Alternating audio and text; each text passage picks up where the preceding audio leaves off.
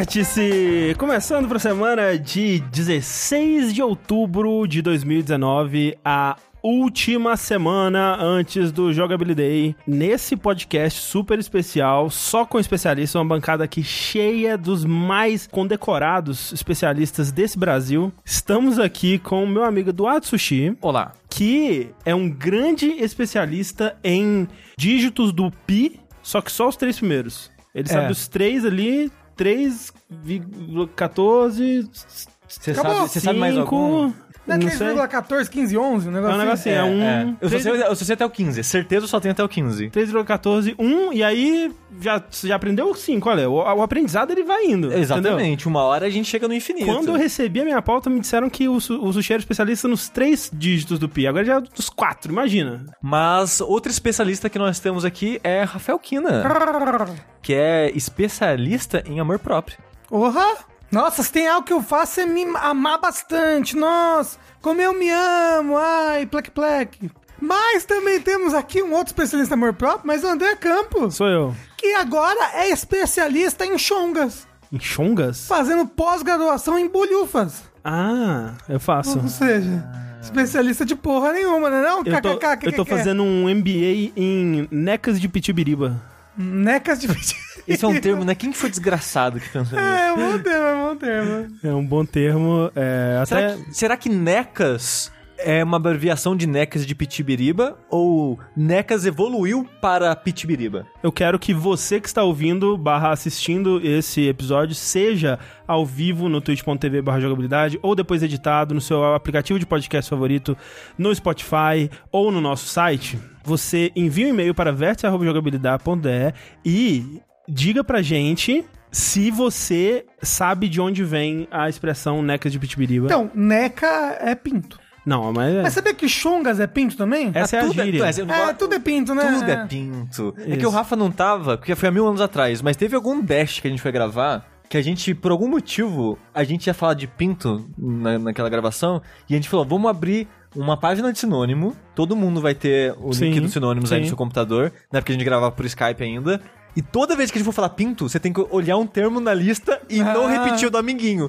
E tipo, cara, tinha umas paradas ridiculamente absurdas. Tudo é pinto. Tu- tudo, qualquer palavra pode ser pinto. É. É. que nem o, aquilo que a gente falou no linha quente, né? Qualquer coisa que você fala com a entonação certa pode ser um, um inuendo sexual. Então. Exato. Mas é, o Jogabilidade está chegando, dias 26 e 27 de outubro, também conhecido como sábado e domingo que vem.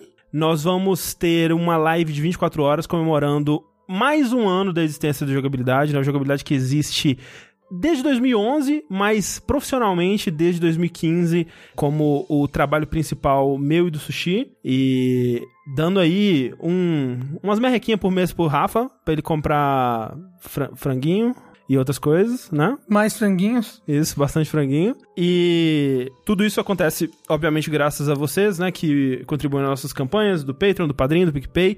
E, né, como forma de, de comemoração desse mais um ano, a gente vai ter essa live, que vamos ter estreia de conteúdo, né? Vai ter vídeo, vai ter podcast, vai ter convidados, vão ter surpresas, coisas inimagináveis que ninguém Inimaginável. consegue imaginar. Mas coisas, dá, dá pra imaginar assim. Se coisas que, esforçar... coisas que a gente nem deu easter egg no, no vídeo do É. Jogabilidade que a gente lançou. É, se vocês olharem lá, tá cheio de easter egg. É verdade. Tem uns que as pessoas ainda não descobriram. É, tem uns que as pessoas viram e a gente não tinha visto, como um- uma pessoa enforcada balançando. É.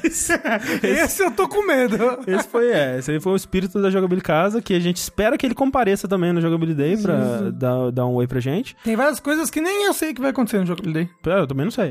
Né? Vamos Ninguém descobrir- sabe, vamos acontece no dia. Exato, vamos descobrir ao vivo, como vocês viram no Best of do Jogabilidade passado, que quando esse podcast estiver no ar, vai estar disponível no Jogabilidade TV. Então, se você quiser ver os melhores momentos do Jogabilidade 2018, pra você ver, ah, o que, que é isso? O que, que será que eu posso esperar nisso daí? Será que eu vou gastar o meu tempo bem? Gastando, dedicando 24 horas do meu valioso tempo é, nessa, nessa live? A resposta é sim, mas vê lá no Jogabilidade TV pra você ter certeza que sim. Dia 26 e 27, compareçam. Aqui na Twitch, né? twitch.tv jogabilidade. Agradecemos a presença de todos que puderem comparecer. E muito obrigado por tudo. Muito obrigado por esses quatro anos. E que muitos outros venham aí, né? Por favor. Mas sabe o que vem por aí, André? O que que vem por aí? Muita notícia! Tem bastante notícia. Yay! Na, na verdade, esse vértice, ele meio que tem quatro notícias. É, é. Mas são quatro notícias gigantes. Exatamente, são notícias que ganharam camadas ao longo do tempo e vai ser foda. A abertura, o André né, fez a piadinha que a gente é especialista. Muitas das coisas que a gente vai falar aqui hoje, a gente não é especialista. Eu não sei se a gente é especialista em videogame Ah, então, a gente- começo de conversa. A gente não é especialista em absolutamente nada, mas Eu sou. nessas notícias que estão aqui, a gente é menos especialista ainda. Eu sou Exato. em sistemas de informação Então- e em produção e programação de jogos digitais. Não é especialista, não.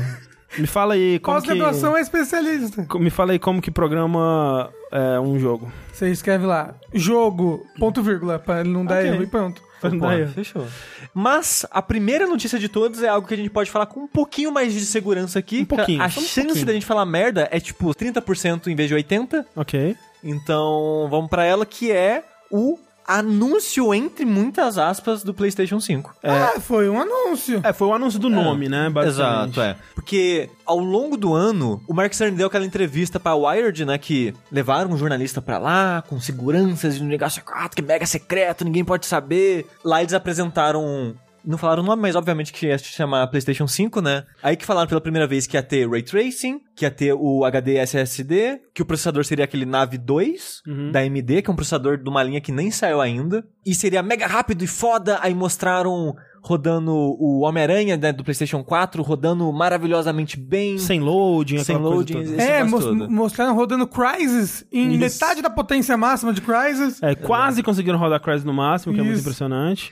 Aí corta agora pra outubro, fizeram meio que uma apresentaçãozinha, né, pra alguns poucos jornalistas e revelaram mais algumas Foi- informações. Foi só pra um jornalista. Só pra um? Foi de novo pro mesmo jornalista, da Wired. É- é- então, eu, na minha cabeça, eu me recusei a acreditar que era só pra uma pessoa, É. porque eles levaram pessoas de outras empresas pra aparecer na frente desse indivíduo e falar notícias, tipo, informações. E, tipo, é muito estranho isso, sabe? Tipo, a Sony or- organiza, ó, vem um cara da, da Bluepoint aqui, aí vem Ah, um sim, cara da EA isso. aqui. Foi isso mesmo, eles fizeram uma Mas é- apresentação é pro cara. É que a Sony é rancorosa. É. Mas então, beleza. Foi pra esse jornalista específico, de novo, da Wired. Aí eles esclareceram algumas coisas, como por exemplo, o Ray Tracing, né? A gente viu desde o ano passado a série de placa de vídeo, né, da Nvidia, a RTX, que, né, trouxe esse chip exclusivo de Ray Tracing, né, iluminação, blá blá blá. E desde então, algumas empresas começaram a brincar de fazer Ray Tracing, experimentar, né, de Ray Tracing por software. Sim, sim. Uhum. A própria Nvidia, né, tava falando que ia fazer isso por software.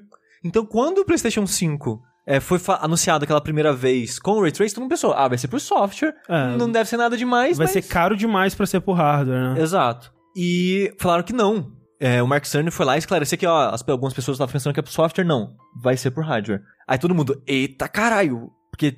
A gente já tava achando que o PlayStation 5 ia ser caro por causa do SSD, que Uhum. é uma tecnologia cara ainda Sim, hoje em ainda dia. caro, sim. É- E, e eles estão falando de.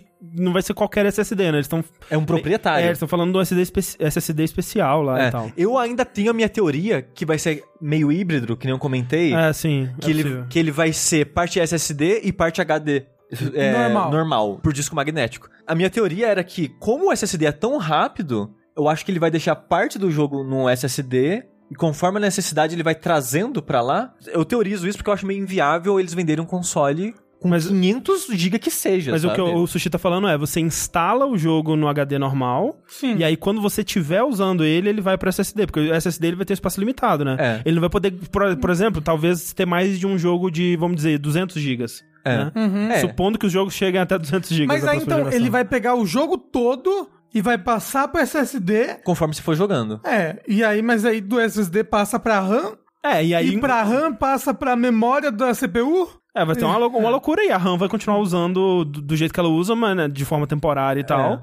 E o SSD eu imagino que vai ser essa coisa também. Tipo, talvez ele já fique lá o último jogo que você jogou, né? Sim. E aí você, ah, ok, vou começar outro jogo. Aí talvez É. se tiver espaço pra esse outro jogo, ele já copia, mas se não tiver, É. ele apaga o outro. O Hares Beer, ou a Hares Beer, disse que acha difícil que façam isso, porque quanto mais você substitui arquivos é, apagando e trocando no SSD, isso vai apagando, a, diminuindo a vida útil dele. Então, isso é só uma teoria minha. Sim. Eu tô especulando muito forte aqui. Porque SSD é caro. Exato, E você porque- não acha que eles vão botar o console no preço nas alturas. Exatamente, porque, obviamente, eles têm que achar um balanço entre a gente vai fazer algo poderoso e interessante pro público, mas ao mesmo tempo a gente não pode cobrar 15 milhões de dólares pela É, parada. E a gente tem que lembrar que jogos hoje em dia estão batendo 100 gigas, cara. O Call of Duty aí é 120 gigas. Porra, é muito, né? Porque É. a tecnologia de HDs não tá. não, não, não exato. tá acompanhando isso aí, não. É. O Destiny 2 com os DLCs agora é 100 GB, o The Last of Us vai ser 100 É, GB. o Red Dead foi 100 gigas, É. então tá E- se tornando a norma. Exato, então, tipo, o meu HD do PS4, eu ainda é da de fábrica, da época que eu comprei, 500 GB, que era o que tinha, do 1 TB foi sair só depois, né? E eu acho ok, mas eu não jogo muito desses jogos AAA gigantes de 100 GB. Uhum. Se no PS4 vier com SSD de 500 GB, vai fazer falta, porque os jogos estão ficando cada vez maior. Sim, vai Sim, ser vai pouco. caber uns 5 jogos. O moço falou É. ali que o COD é 175 GB no PC. E tipo, É, porra, que isso. Porra, é muito. Então, eu acho, eu acho que não vai ser só o HD SSD no PlayStation 5, mas também eles falaram uma parada que talvez seja tentando mitigar esse limite do SSD, que é a interface, né, do PlayStation 5, ela vai te passar mais informações do jogo. Power Otaku, contrariando o que a outra pessoa disse, disse que a vida útil de um SSD é gigante, você pode ficar 40 a 80 anos usando o SSD, copiando e gravando dados. Então, talvez... Então, mas de 40 a 80. Você ficar copiando da 40, se não copiar da 80. É, mas, ué, mas a vida do console dura 6, então É. é. ok. Mas a interface do PlayStation 5 agora, pelo que eles falaram, ela quer te passar mais informações do jogo antes de você entrar no jogo. Então, por exemplo, antes de você entrar no jogo, vai ter uma paradinha tipo, ah, você já jogou há tanto tempo, você tá jogando a parte X do jogo. Sim. A parte X. É, tipo- Espero que não dê spoilers. Não, não, é que hoje em dia, quando você vai olhar na lista de amigo, tem jogo que já faz isso. Tipo, ah, o Rafa tá jogando Remnant na área X. Ah, Entendeu? interessante. Então ele vai estar interessante. tipo, ah, o seu último save foi na área X, na data tal. Ele vai te passar essas informações. Eu não sei como especificamente isso vai ser passado pra pessoa que tá usando e tal. E mas- isso, isso é tudo, são tudo coisas que acabam é, implicando mais um esforço do desenvolvedor, né? Tipo, Sim. por exemplo, essas informações de em qual área o, o- a pessoa tá, tem jogos que não tem isso, né? Então, é, é, eu suponho que seja coisa que o desenvolvedor tem que implementar pra funcionar. Exato. Aí é que está. Se não for fácil pro desenvolvedor, Exato. com o tempo as pessoas param de Se usar. não for e aí- fácil ou útil, né? E essas coisas que eles estão falando, por exemplo, isso que eles falaram dessa interface, a outra coisa que eles falaram que foi. Os, os pedaços do jogo? É, os pedaços do jogo É, que você então- pode instalar. Então é que isso que eu ia chegar, porque aí nessa tela inicial, você meio que escolhe o que do jogo você quer instalado no seu console. Por exemplo, Call of Duty. Tem um modo multiplayer, um modo single player. Hum. Você pode escolher, tipo, ah, já joguei o modo história, quero apagar, ficar só com multiplayer. Você pode fazer isso. É, e isso é. É um lem- interessante. É, é na- interessante. na- na- teoricamente é interessante, É. mas como o André tava dizendo, se o desenvolvedor não achar interessante o suficiente, a não ser que a Sony obrigue eles a fazer isso, que eu acho que não vai acontecer. pouca gente vai acabar usando. Porque me lembra, por exemplo, quando eles estavam da geração passada pra essa, anunciando, falando como que ia ser a instalação, né? Que você ia poder instalar um pedaço do jogo e já ir jogando enquanto o resto é instalado. Isso nunca funcionou na prática pra mim. Eu nunca tive um jogo que eu instalei um pedaço e eu fui jogando e ele foi instalando de boa no fundo. O único jogo que eu fiz isso, na época que eu comprei o PlayStation 4, acho que talvez o primeiro ou segundo jogo que eu comprei, The Evil Within. Tanto que eu lembro que eu queria fazer streaming dele e só tinha baixado o mínimo pra abrir. Aí eu até comecei a streaming falando: olha só, gente, eu só baixei o mínimo do jogo, deve ter, sei lá, uma, duas horas de jogo aqui, eu faço streaming até o jogo parar e outro dia eu continuo. Eu joguei umas 8, 9 horas do jogo sem parar. Caraca. Porque o jogo ele foi baixando e preenchendo conforme Ah. eu jogava. É, mas isso eu acho que era uma coisa que talvez os jogos estavam fazendo mais no lançamento. Exato. Porque atualmente tem muito jogo que é tipo assim: ah, baixou o suficiente pra começar. Aí tem um menu do jogo. Sério, tem jogo que é isso. Você pode Sim. mexer nas opções e ver o menu. Porra! Ou, ou jogo, muito jogo que é o tutorial, sabe? É, eu joguei um jogo recente que, inclusive, eu entrei no jogo, e aí só quando eu tava no jogo, ele falou, ó, você ainda não, não terminou É. de baixar tudo.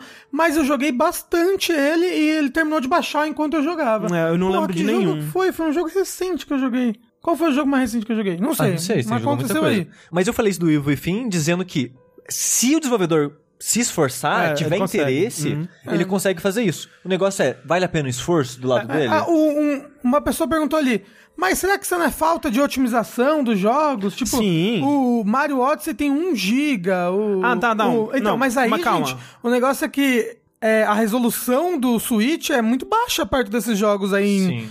em H, como é que chama? Em HD, Em e vai 4K, ter... é. em Em, é, em 4K, sabe? Tipo, eles precisam de texturas extremamente pesadas. Mas olha aí, Rafa, uma coisa que a Sony diz, muitas dessas coisas que ela falou são ideias que parecem boas em teoria, mas precisam ser abraçadas e usadas. Foi Code Vein, obrigado.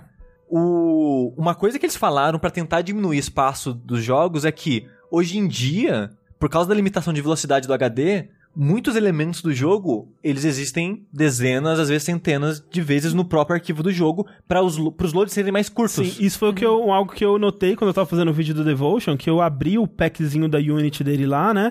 E eu vi que tinham vários, assim, tinha tipo 40 packs e eles iam ficando cada vez maiores, né? O primeiro era o menorzinho, depois iam ficando cada vez maiores. E esses packs eles referenciavam partes do jogo e cada pack, ele ia constantemente repetindo os mesmos arquivos dos packs anteriores. Não todos, mas muitos, né? E eu até perguntei isso no, no Twitter. E a, a Tiane Pixel, né?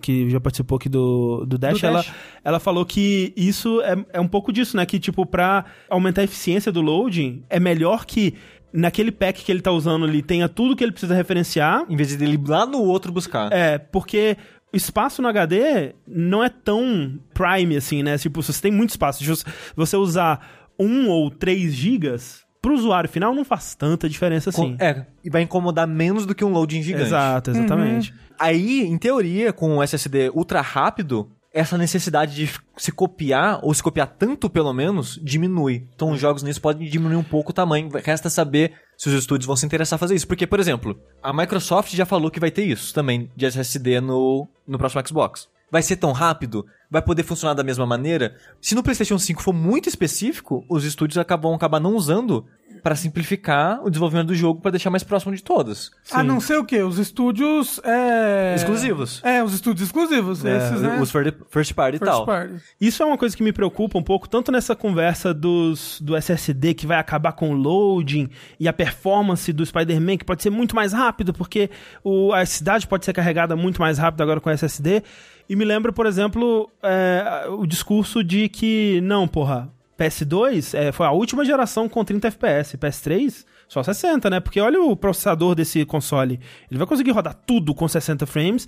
E a gente percebe que a realidade não é essa, porque quando você vai para a próxima geração, você quer aumentar também a barra dos gráficos, né? Sim. E, e da complexidade do seu mundo, e da inteligência artificial, e do processamento de tudo, e física, e partículas, etc. Então tudo sobe um pouco em, em requerimento e, e- e complexidade. Quando eles mostram Spider-Man rodando muito mais rápido, sem load e tudo mais, isso não me passa a confiança que eles gostariam que passasse, porque Spider-Man é um jogo de PS4, né? Ele é um jogo com complexidade visual e de inteligência artificial de processamento do PS4. Então, quando a gente for pro PS5, a gente espera que haja, né? E assim, é aquela coisa. Seria melhor que não houvesse. Mas provavelmente vai haver nos jogos AAA esse salto de novo para o, uma nova né, fidelidade gráfica. Eu não sei se você viu, André. Agora eu não vou lembrar o nome da pessoa, mas já vazou, entre aspas, uma pessoa falando de um jogo de PS5. Hum. Não sei se você viu isso. Não, não. Qual jogo? Não tem nome, a pessoa não falou o nome do jogo. Deep Down. É que é um. Tudo que a pessoa falou, acho que ela foi no Reddit, alguma coisa assim, que alguém que assistiu uma apresentação de um jogo de mundo aberto. A apresentação foi feita em hardware usando nave. Hum. Então teorizam que é o PS5 ou o novo Xbox por causa disso. Ok. Usando nave? Como Ah, assim? A placa de vídeo dele lá. Ah, tá. Não, é achei o, que proce- era é o chip processador, processador, isso. da AMD. Isso. Pensei que era uma nave. Não, Isso. não. Usando a nave, né, o chip é, de processador da AMD. Então pode ser um PC mega foda, pode ser um, um PS5, pode ser um próximo Xbox, não muito específico, as pessoas espe- especulam que é console por causa do chip. O que o cara falou é, eu não posso falar o nome do jogo, não me falaram o console, mas o jogo é tão bonito que deixa Red Dead e os demos de The Last of Us 2 no chinelo. Ele falou que... O jogo é tão bonito que ele chorou de um olho só. É, ele falou que foi o choque visual de ver o que o Zone de PS4 na época do PS3. Uhum. Porque um, um dos maiores saltos do PS4 em relação ao PS3 é a iluminação. E a iluminação do Killzone realmente era uma parada que você olhava e ficava, caralho, uou. E ele falou que foi tipo esse salto. Ó, clarificaram ali, ó. Nave é o chip de processador é, de placa de vídeo, né, o chip de vídeo, e o Zen 2 é o CPU. Então, obrigado por esclarecer as dúvidas nossas. Obrigado, aqui. Raul. É, mas eu tava falando disso, André, dizendo que sim, eles ainda estão na corrida louca, ensandecida contra pra gráficos, Pra gráficos. mais E- absurdos. E até pra jogos menores, tipo, se o, o desenvolvedor que tá desenvolvendo em Unity lá puder usar essa capacidade do SSD ou do processador ou da placa de vídeo pra não ter que otimizar tanto o jogo, pra ele rodar bem mesmo sem ter que otimizar tanto, é melhor pra ele, né? Se ele conseguir fazer rodar a 30 mesmo sem muita otimização, show pra ele, entendeu? Então é, é menos tempo de desenvolvimento e, e alcançam é, ares mais altos, né? Com essa capacidade nova. Então, eu acho que essa promessa de é o fim dos loads, jogos muito mais rápidos, eu, eu, eu vejo como uma promessa meio É, vazia. eu- eu- no geral. Eu acho vazia no sentido de que, não por culpa da Sony especificamente, mas por, por culpa de todo estúdio vai querer fazer tudo pra tudo. Sim. Então, Também tem isso. se é. no PC, faz de conta, o meu PC, ele não tem SSD. Exato, exato. Então, as pessoas falaram ali, ah, mas com isso do SSD vai tirar aqueles corredores infinitos de load, o elevador longo de loading, tipo o Code Vein. Aham. Só os exclusivos, porque no PC, se não tem SSD, como é que vai fazer? Se não tem Exato. essa área pra carregar. Ué, mas aí o elevador vai Só ser existe no- rapidinho no, PS4. É. No PS4 vai ser uma queda livre. Uou, PS5. acabou. PS5, É. isso. Então, o design do jogo, ele só vai ser influenciado pela tecnologia usando a tecnologia mais baixa de todas. No PC você não pode levar em conta que as pessoas vão ter toda essa tecnologia Sim, incrível. sim, claro. Então, de modo geral, isso não vai influenciar tanto assim os designs dos jogos como a gente gostaria. Exceto nos Ah, exclusivos. Exceto os exclusivos. Então, eu acho que os exclusivos de PS5, sim, vão ser mega rápidos, com load mega curtos, com todas essas funções e tal. É.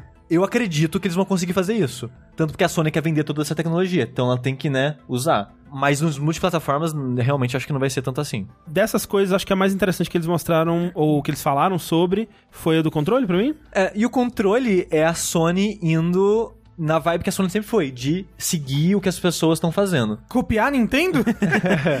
Porque, por exemplo, a Sony colocou analógico quando o analógico deu certo no 64. Sim. A, a Sony colocou o Rumble quando o Rumble deu certo no 64. é, o controle do PlayStation 4 tem a tela Foi? de Eu Acho Thor. que não. Acho que, o- acho que o DualShock foi antes. Não, não, o primeiro. É aquele que você botava no controle de 64. Lembra que você botava no... É verdade. É, né? o, o primeiro de analógico não era o DualShock, se eu não me engano. É verdade. Mas aí no, no controle de PS4 já colocou a luz, pensando já no, no negócio de Move e VR, já usando outras tecnologias. Então, tipo, a Sony sempre meio que vai. O que, que tá dando certo aqui? Vamos colocar aqui no nosso controle. Eu sinto que ela nunca inovou muito. Até a tela de toque é, de certa forma, seguindo É, o Wii touchpad, U. no caso. É, o touchpad é seguindo um pouco o Wii U, na minha opinião. De qualquer forma, o controle do PlayStation 5, pelo que eles falaram, é um pouco inspirado no Joy-Con, né? Porque o Joy-Con tem o HD Rumble lá e nessa apresentaçãozinha mostraram o controle de PS5 com o Haptic Feedback, que é o Que, que, é? é o feedback háptico, né? Que háptico é, tátil. áptico, áptico mesmo. É. Na verdade é só um HD Rumble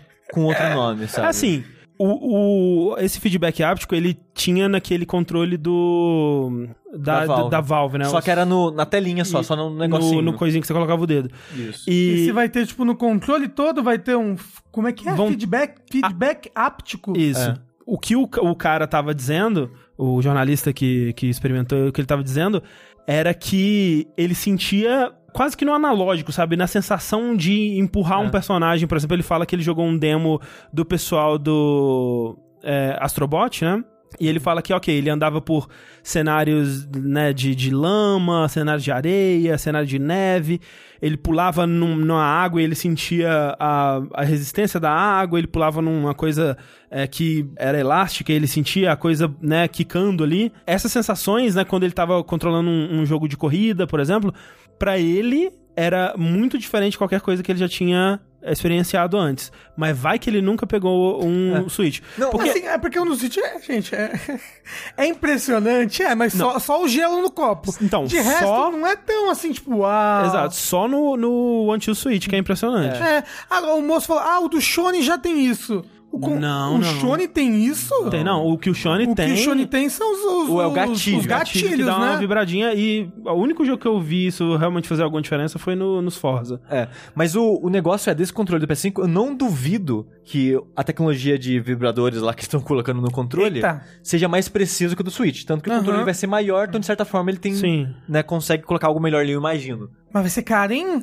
E- então, eu imagino Porque que vai o, ser o muito Joy-Con caro. é caro pra caramba por causa dessas Ah. firulentas aí. E também por causa do negócio de ler chip, né? Do é, e ele de ler o, o, O a, Amiibo. a RF. É, não, ID e ele lá. também tem aquele... Aquela câmera embaixo dele. Sim, sim. Aquela câmera sim. infravermelho. Sim, sim. distância Mas tal. eu acho que vai ser tipo uns 80 dólares, tipo do o Joy-Con sim, o controle de PS5, pelo Uhum. que eles falaram. Mas então, eles falaram que vai ter esse feedback mais preciso, que como vocês falaram, eu acho que vai ter só nos primeiros jogos ou jogo exclusivo. Ninguém vai se dar o trabalho É, cara, porque de fazer essa eu porra. não sei se vocês já repararam, em créditos de, da maioria dos jogos, tem uma pessoa ou uma equipe atualmente já de pessoas que estão lá dedicadas a fazer o design da vibração, o design do rumble do jogo. Sim. Porque, para pensar, precisa de alguém, não é algo co- coisa que é automática, né? Não, Tipo, é, o computador faz sozinho a é, vibração. você tem que decidir, não, ok, ele tá andando num chão de areia. A gente vai colocar alguma vibração, faz sentido, né? Tipo, Não, até mesmo nos jogos hoje em dia, a vibração é algo que você dá atenção. Sim. Em que momentos vai vibrar? Porque se você então, eu bota, tô, eu tô falando nos jogos hoje em dia é, mesmo. se você bota pra vibrar o tempo todo, perde a, a emoção do negócio. Outra coisa que também deixa o controle caro vai ser que o gatilho, ele falou que também é é mais próximo do Shonen, né? Que ele tem uma parada de pressão, de resistência. É, então, eles falaram isso, né? Que eles deram um exemplo de puxando o arco de um arco e flecha, e aí quando você chega mais perto do final, fica mais difícil de puxar, ou de apertar, no caso, porque tá mais, né, tá mais tensionado e tal. E, assim, isso, isso me- essa coisa me parece a mais legal, é, tem que ver como também vai ser aplicado nos jogos. Eu consigo pensar, sei lá, por exemplo, até, sei lá, uma cena de um jogo emocionante, assim, de emoções, acho que a, que a Sony gosta de fazer jogo com emoções, né? Vai sair lágrimas do controle. ah, vai Ó, a tem, tem um furo no controle que ele não sabia pra que que era. É verdade. É pra resetar o controle, né, Sushi? Você bota uma caneta assim Isso. atrás e Ah, reseta. é verdade. Não, é dali que sai as lágrimas. Mas aí no jogo emocionante, você tem que dar um tiro em alguém, mas é, o personagem é, é muito difícil pra ele dar aquele tiro, aí o botão tá super duro, assim, ah, meu Deus. Aí você acha que é problema, leva no técnico, né? Não consigo, técnico. É, tem que ver como é que você é opções de acessibilidade pra isso também, né? Mas enfim. É. Deve ser, tipo, coisa. Não deve ser tão. Não deve É. fazer esforço com Você o vai ter dedo, que, sabe, sabe? pegar a outra mão e bater no dedo. Não, mas, é. mas, né, tem que ter a opção de desligar sempre por, né, pessoas que não vão conseguir mesmo esse esforço mínimo aí. É. Isso pra mim foi o mais legal, apesar de que tudo que eles falaram dessas funções são coisas que seriam legais se fossem adotadas em massa por todos os jogos. Sim. Porque tudo aqui me soa muito como aqueles gimmickzinhos de começo de geração que nunca vão pra frente, né? É, nem da Nintendo essas coisas. Até Nintendo abandona. É, É, o- depois. Eu, eu não gosto do HD Rumble do Joy-Con hoje em dia, porque ninguém faz algo interessante com ele e faz um barulho O desgraçado. barulho do HD Rumble é horrível. Ai, mas ele é tão gostoso. Não é, Eu não Rafa? gosto, Ai, Não é. quando ele pega na mão assim, vai... Eu não gosto. Eu não porque, gosto, Porque né? to- todos, tirando os exclusivos da Nintendo do começo, a maioria dos jogos que eu jogo lá é só tipo um vu. É, tipo, Mas tá- é um você tá jogo jogando- gostoso. Eu gosto de feedback no controle, vibração gosto, de modo sim. geral. Tanto que eu- um dos motivos que eu prefiro jogar em controle em vez de teclado e mouse é porque eu gosto do feedback do jogo acontecendo ali na minha mão. Uhum. Por mais simples e rudimentar que seja ele só vibrar o controle. Que jogo que eu joguei no Switch recentemente que o jogo cantava algumas coisas, só que ele cantava pela vibração do Sim, controle? teve um jogo recente que fez isso, eu esqueci Acho qual que é que era. algum. Não era um Kirby? Não. Não sei, mas era bem legal. Tipo, o jogo cantava, saia som do lembro controle. disso também, eu só, que peguei- era, é, só que era o controle cantando, era bem bacaninha. Eu lembro que eu peguei uma. Você falou disso num vídeo, eu peguei uma imagem disso, mas agora eu não lembro o jogo também. Mas, É, eu não lembro agora. Tipo, eu fiquei animado com quase tudo que eles apresentaram nessa parada. Mas como o André tá falando, a maioria deles só vai ter em jogo exclusivo. E tipo, Ah, mas assim, é a vida, né? Mesmo que só tem jogo exclusivo, né? Se a gente tiver aquela firuladinha lá. O pelo menos é um que- diferencial pra quem se É. interessa pra escolher o console. Ah, sei mas, o, mas o ruim disso é que isso normalmente acaba encarecendo o controle, blá blá blá blá blá. Mas o que, que vocês acham disso? De- eles terem, pela segunda vez, feito essa exclusiva com a Wired. E assim, na primeira vez, teve até mais informações, assim, que realmente a gente não tava esperando algumas. Essa SSD foi uma grande surpresa pra mim, eu realmente não imaginava. Mas essa pareceu meio redundante, assim. Eles falaram o nome do console, né? Bom pra confirmar. Falaram que vai lançar no final de 2020. Mas assim, eu, eu gostei das informações, porque um falaram que o, é, o Ray Tracing agora é por hardware, não por software. Uhum. Isso é interessante. Você não acha que seria mais legal e mais benéfico pra eles se naquela State of Play que eles mostraram da Last of Us tivesse um videozinho de 5 minutos do Mark Cerny sentado falando: gente, é Ray Tracing, a gente tem um controle que vai te dar sensações nunca antes experienciadas Uhul. e lança final de 2020. O negócio é que eles querem controlar a informação o máximo possível. Quando você fala no MEI 3 ou algo do tipo, você meio que tá falando pro mundo. Quando você dá uma entrevista só pra um cara da Wired pra fazer a parada dele lá no site dele, Você controla mais. Você controla melhor o que ele vai escrever, né? é. E pra quem ele vai falar? É muito mais um público de nicho. Então, se algo der errado, se algo não for bem recebido, é numa bolha menor. É, é que eu fico pensando assim, porra, no vídeo da Sony ela poderia controlar ainda mais, eu acho, né? Mas. Mas eu acho Vai que pega É, um, abrange mais a informação. talvez Ah, mas é, é meio bosta. Eu acho tudo isso meio Eu bosta, acho assim. meio bosta. Eu acho que pra mim eles podiam, né, fa- aquela primeira eu acho ok.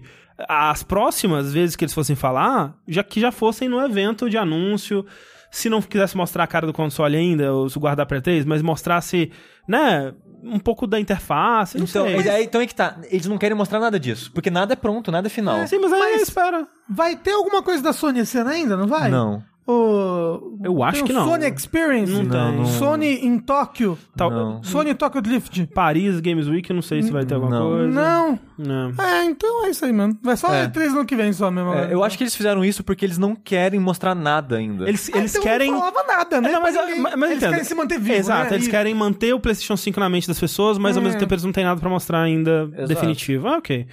É.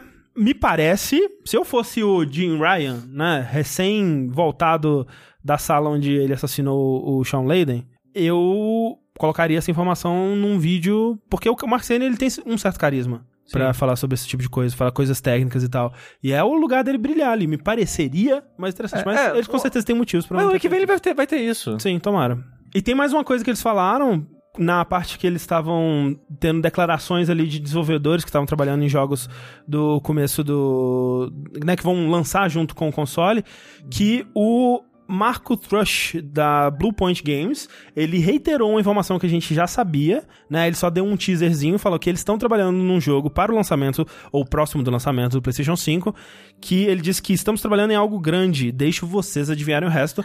Shadow of the Colossus 2. Isso. Porque a Bluepoint não foi quem fez o remake? É, a Bluepoint- E algo grande. É, a Colossus. Bluepoint, ela trabalhou recentemente no remake do Shadow of the Colossus. Antes ela fez várias coletâneas HD e remasters pra, Várias empresas. pra várias empresas, pro PlayStation também, inclusive fez do Uncharted, fez do God of War, fez do Metal Gear, fez várias coisas. E a gente já tinha essa informação de que eles estavam trabalhando num próximo remake, que seria uma coisa maior ainda do que o, o Shadow of the Colossus, Isso, né? Mais mais- ambicioso. Exato. E pouco tempo depois disso, eles é, abriram né, no site, ah, estamos contratando e tal. E entre a- os cargos que eles estavam atrás era animadores para animações complexas e de, que gerem um bom fio de, de gameplay e que soubesse animar a- inimigos complexos, uma parada assim. Nossa.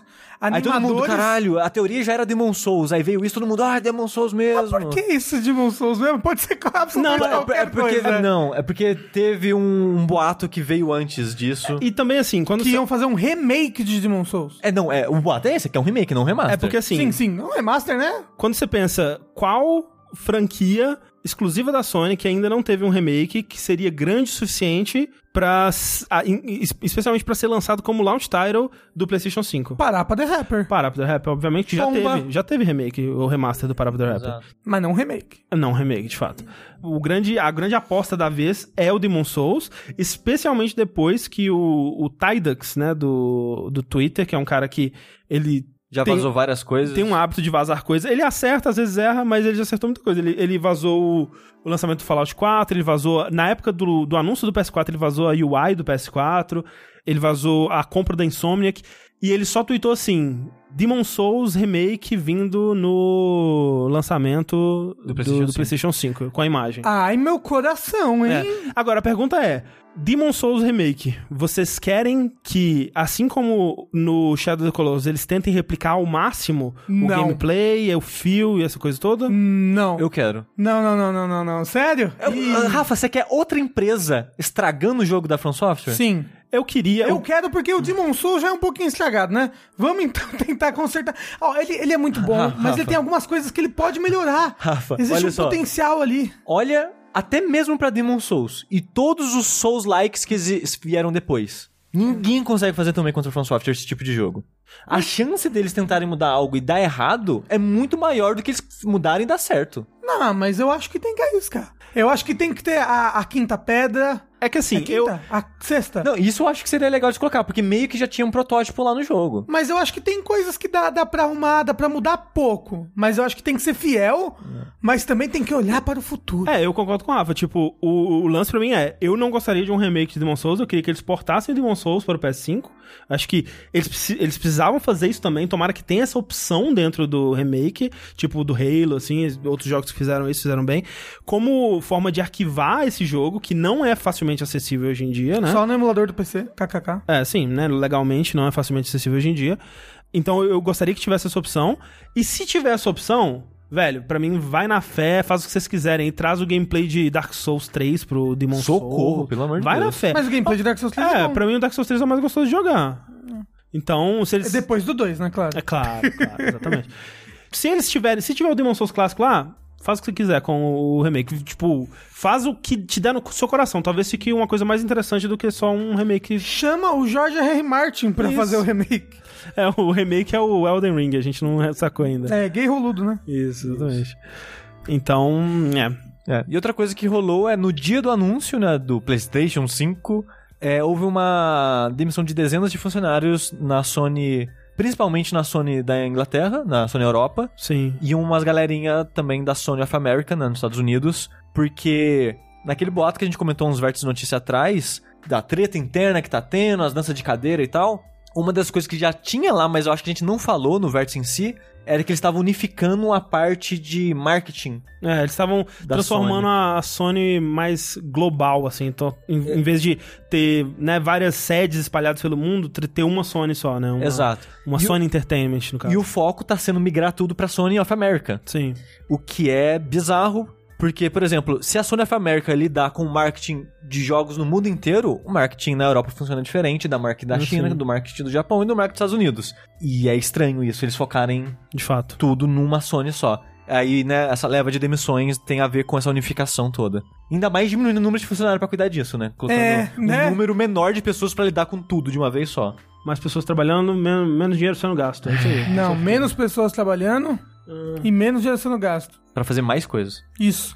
Falando de lançamentos de hardware e coisas que vão mudar o mundo dos videogames, Google Stadia finalmente tem uma data de lançamento. É, eles tinham anunciado pra novembro, né, com a data meio vaga assim. Agora disseram é, a data oficial que é dia 19 de novembro. Pra quem fez a pré-order da paradinha. Isso, exatamente. Porque assim, eles têm alguns planos, né? Eles vão lançar em oito países, né? Nenhum deles é o Brasil, infelizmente. Vão lançar nos Estados Unidos, na Inglaterra, Canadá, Irlanda, França, Itália, Espanha e Holanda. Será que eles escolheram esses países baseado na infraestrutura dos Com países? certeza, com certeza. É, e é, eles têm alguns planos, né? Que a gente já até comentou, mas assim, eles têm um plano que é grátis, entre aspas, né? Você não paga a assinatura do Google Stadia, mas você tem que comprar os jogos, né? Então não é nada grátis. Você sempre tem que comprar os jogos, né? Mas você é não como se- paga além disso. É como se fosse um console grátis. Isso. Hum, É, mas nesse plano você também não ganha, né? Obviamente você não vai ganhar o controle deles, nem o Exato. Chromecast, nem nada disso. Aí você tem o, o Stadia Pro, que esse, além de ter que comprar os jogos,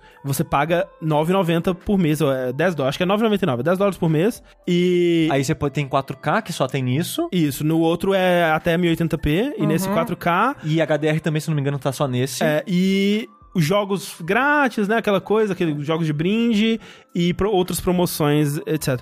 E é bizarro como que as nossas expectativas mudaram, né? Porque, tipo, esse Stadia Pro é parecido, na verdade é até melhor, por exemplo, do que um console, um PlayStation 4, por exemplo, né? Porque você assina a PlayStation Plus ou a né, Live Arcade e tudo mais, e além disso, se você quiser coisas além, você tem que comprar os jogos. Mas a gente tava tão, pelo menos eu, né? Eu tava tão na expectativa de que fosse um serviço de assinatura, o Stadia, que pra mim parece estranho isso, né? Sim, também. Ele vai lançar com alguns jogos, nenhuma grande novidade. Acho que a- o jogo mais diferentão que vai ter, que é um exclusivo, é aquele Guilt, que é um jogo meio de terror, de uma menininha andando num, nos lugares meio creepy.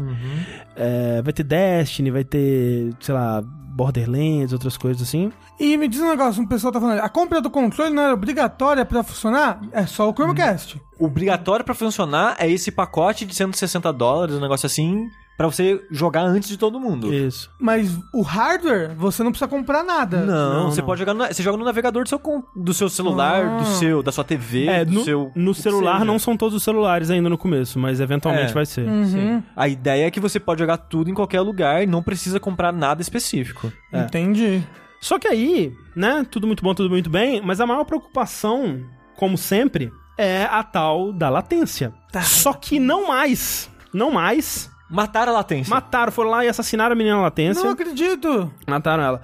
Porque olha só, a, a declaração do rapaz do Google lá, não anotei o nome dele não, desculpa. É, o nome, é um nome complicado. Acreditamos que em um ou dois anos teremos jogos que rodam mais rápido e são mais responsivos na nuvem que localmente, independente da potência da máquina. Vai tomar no cu, né? Isso é, é magia. É magia. É, não é tecnologia, é magia. É magia. Tipo, o, que eles, o, o termo que eles usam é latência negativa. Que? Parece É sacanagem, né? quântico, ele é, É quântico. É um videogame quântico. Esse cara é muito um coach quântico, Porque, tipo, cara. se você parar pra pensar, mesmo fibra ótica, Que é a velocidade da luz. é, você ir lá pra puta que pariu no servidor e voltar, É que tem que bater e voltar, né? é, leva muito mais tempo do que uma parada local aqui. Sim. Pra fazer E, isso, e local já tem latência. já tem latência, já É. tem latência, é bom, é bom dizer. Não, e, te- e tem, por exemplo, até da, da ir pra TV a Exato. imagem, aparecer a imagem pra você. Exatamente. Exato.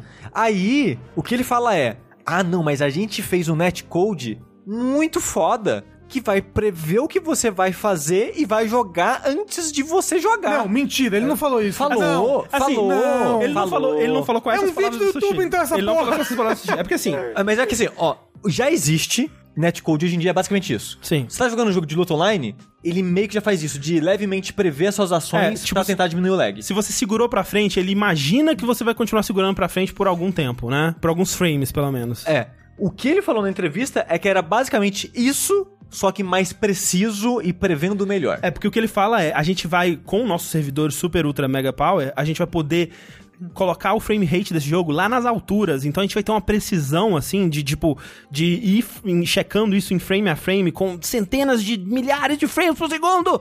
E aí vai ser uma precisão muito mais precisa com esse sistema de previsão que é muito mais previsivo. Pre-. Previsível. É. É, e aí os cabos da, da net também vai ser tipo. Só que Você realmente. sabe o que, é isso? É, é Minority Report. Isso. Ele- eles devem ter várias, várias pessoas psíquicas presas numa sala, sabe? Com um tubo saindo da cabeça e prevendo as coisas do futuro. O, o, o que me faz pensar, o que me é, vem à mente quando eu ouço isso é, por exemplo, tem jogos de ação hoje em dia, vamos lá, Uncharted, que, por exemplo, quando você pula de uma plataforma pra outra, às vezes você errou o pulo. Mas o jogo ele vai lá e faz o que você provavelmente gostaria de ter feito, era acertar esse pulo. Então a gente vai lá e vai dar uma ajeitadinha no seu pulo aqui. Tem jogos que fazem isso bem, tem jogos que fazem isso mal. Eu sinto que tem jogos que eles tiram completamente, tipo, eu só é um quick time event o pulo, né? Eu aperto o botão e eu grudo na parede, independente do que acontecer. E isso pra mim é meio ruim, assim, é- é- é- você vai perdendo um pouco da sua expressividade no jogo.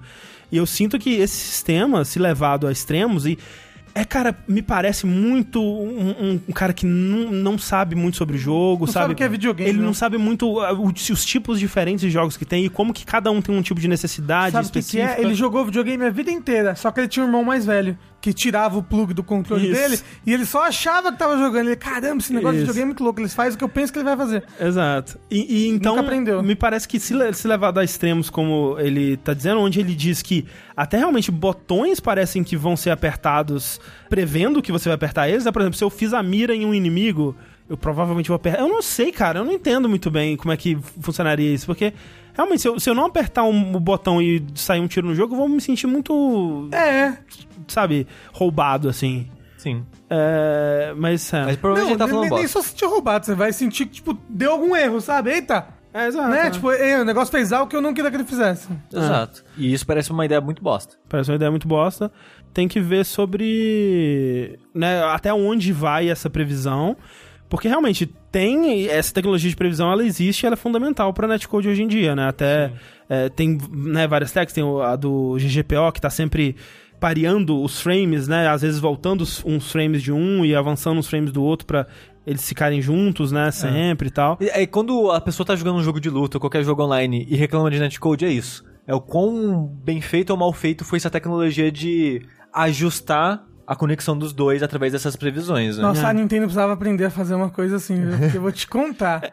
Smash, nossa senhora. Smash eles botaram um casar ali, sabe? Que é, que é P2P. Ah, tá. É, Smash é P2P, ou seja. Você minimiza Smash, tem um casal rodando Não, no é fundo. qualquer coisa a conexão de Smash, ó. É qualquer coisa. Eu jogo com alguém de São Paulo, eu tenho lag pra caralho, assim.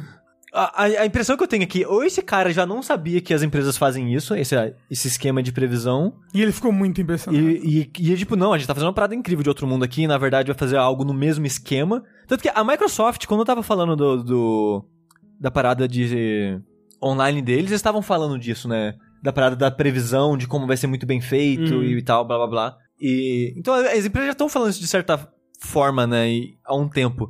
Só que a maneira que ele especificamente falando nessa entrevista parece muito errada, sabe? É. É a maneira que ele falou. Sim, É acho, que, acho que é muito isso. Acho que é o jeito que ele falou mesmo, assim, porque é aquilo. O, o- o- pessoal da Boston Dynamics, lá quando mostra o, o robô dando pirueta, eu falo, caralho, né? Tem um negócio aí nesse mundo que eu não sei, eu não estava esperando. É o robô que faz o, o cubo agora mágico É, só assim, então. com a mão. Eu fico, realmente, a tecnologia, né? Então, pode ser, porra. Vamos duvidar do Google? Não vamos duvidar do Google. Só um pouquinho, às vezes. Só um pouquinho. Deixa a gente duvidar um pouquinho só. Mas se tem uma empresa que é capaz de fazer latência negativa, talvez seja o Google. Porra, isso negativa. É, muito foda, é- quântico, é caralho. É muito caralho, velho. É muito coach quântico.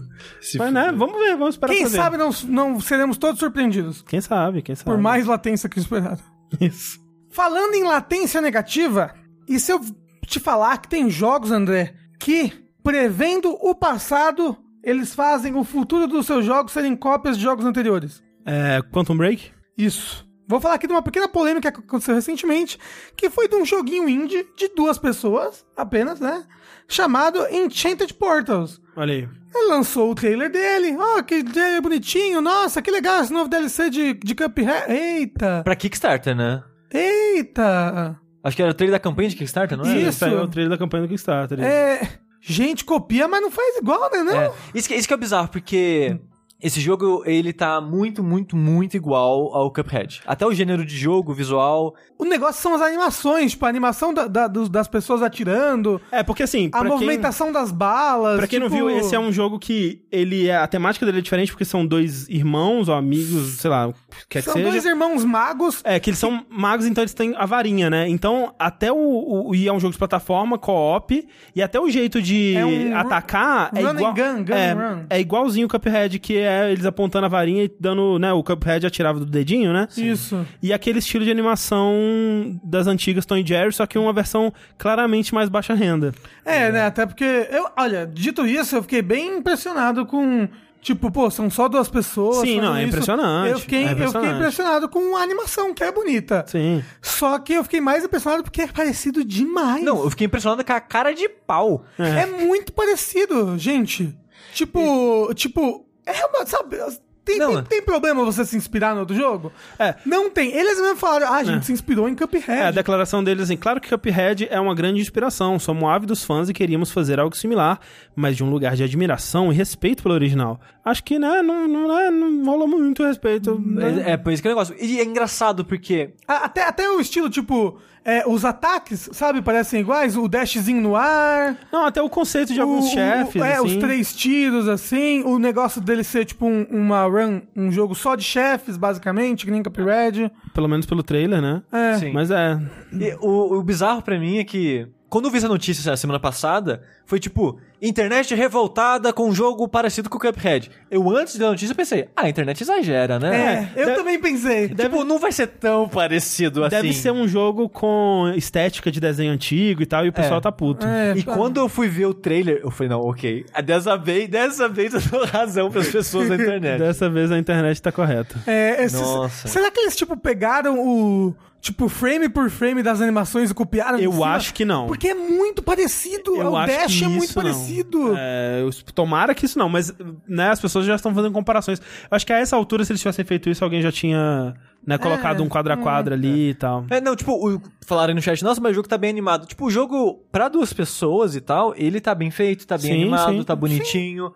Só que o problema é que é cara de pau demais, sabe? É, é muito cara de pau. Dito isso, boa sorte pra eles ainda, não? É, pelo que eu vi, o estúdio do Cuphead não se manifestou, então talvez eles estejam de boa com isso. É. Pelo menos até agora não se manifestaram. Vamos ver. Vou esperar lançar pra se manifestar. Exato. Mas você sabe, André, quem se manifestou? Quem se manifestou? Ah, assim, A Universal Studios. Lá em 1980, quando eles viram Donkey Kong e os arcades, eles se manifestaram falando: Eita, isso daqui tá copiando King Kong. King Kong é uma franquia, uma IP minha, King Kong.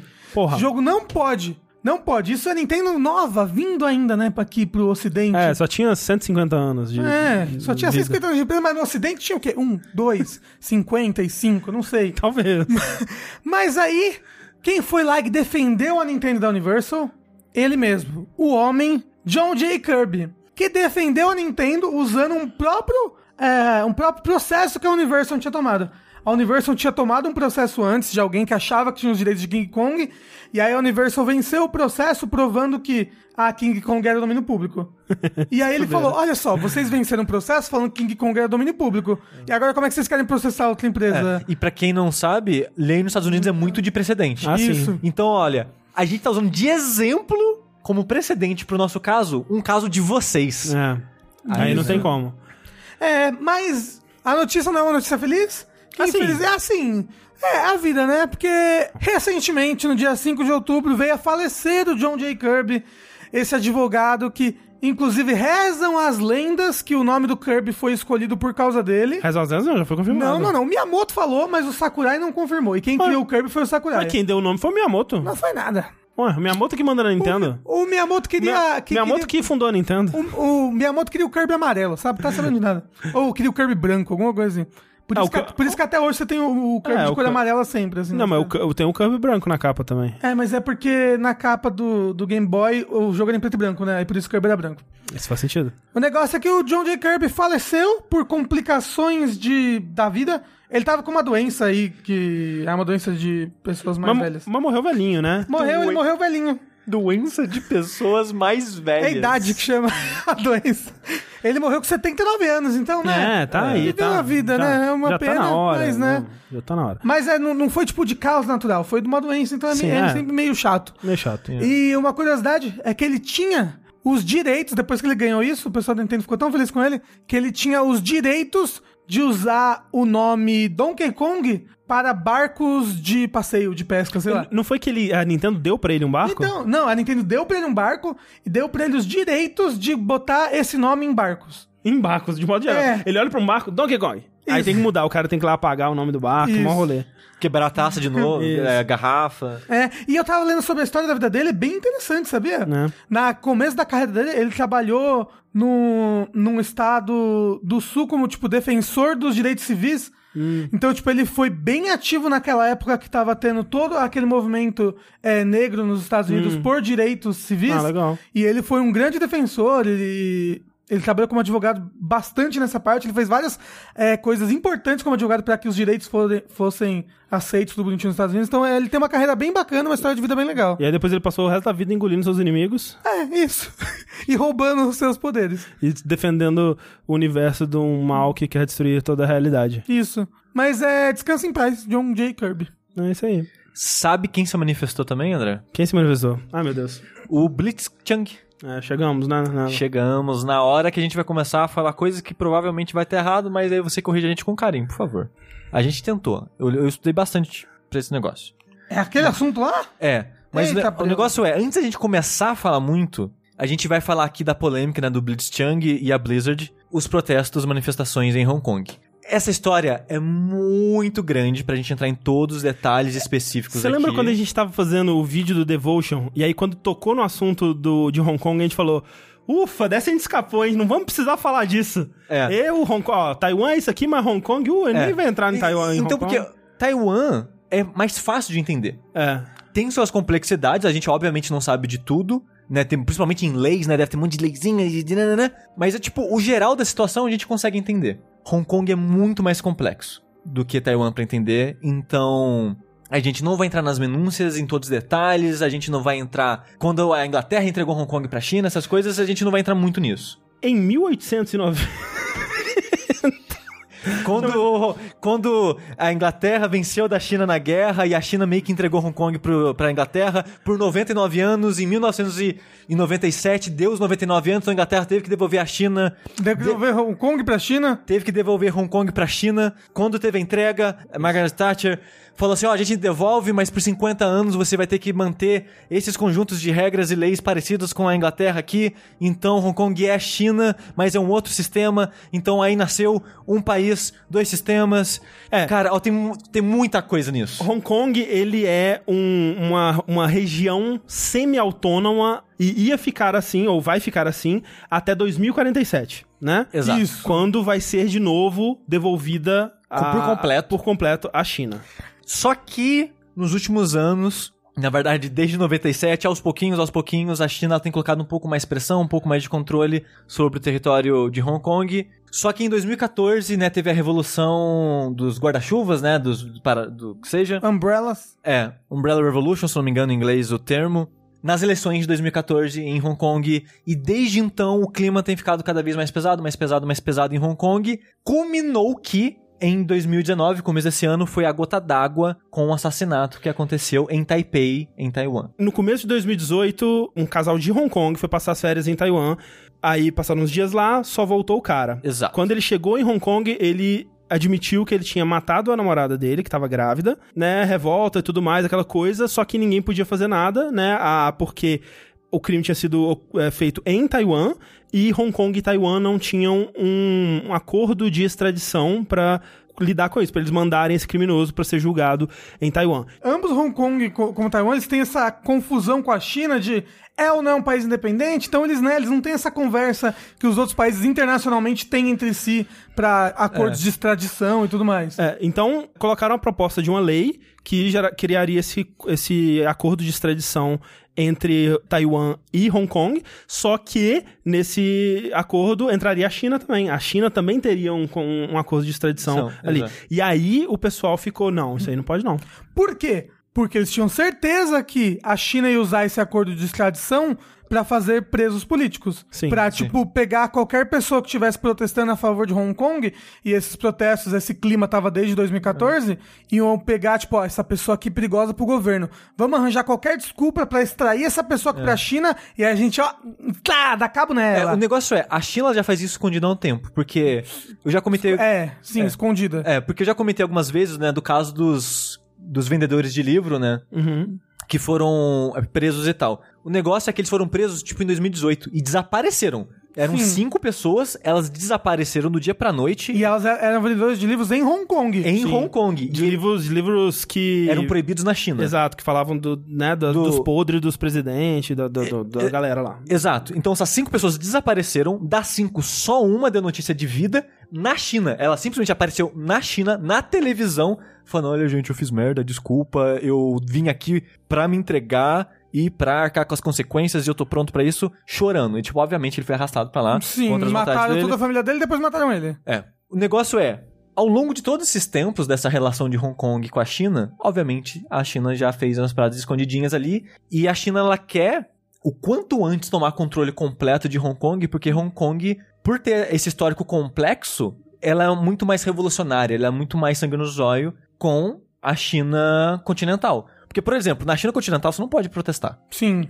Hong Kong, você ainda pode. Eles odeiam, mas você ainda pode. E toda vez que alguém protesta em Hong Kong, a China continental finge que aquele protesto não aconteceu pro pessoal da China continental não achar que eles também podem protestar. Um dos motivos que a China quer ter esse processo de extradição mais fácil entre Hong Kong e a China continental é porque, tipo, ah, teve o protesto lá, prendeu o cara no protesto, traz pra China, a gente lida aqui.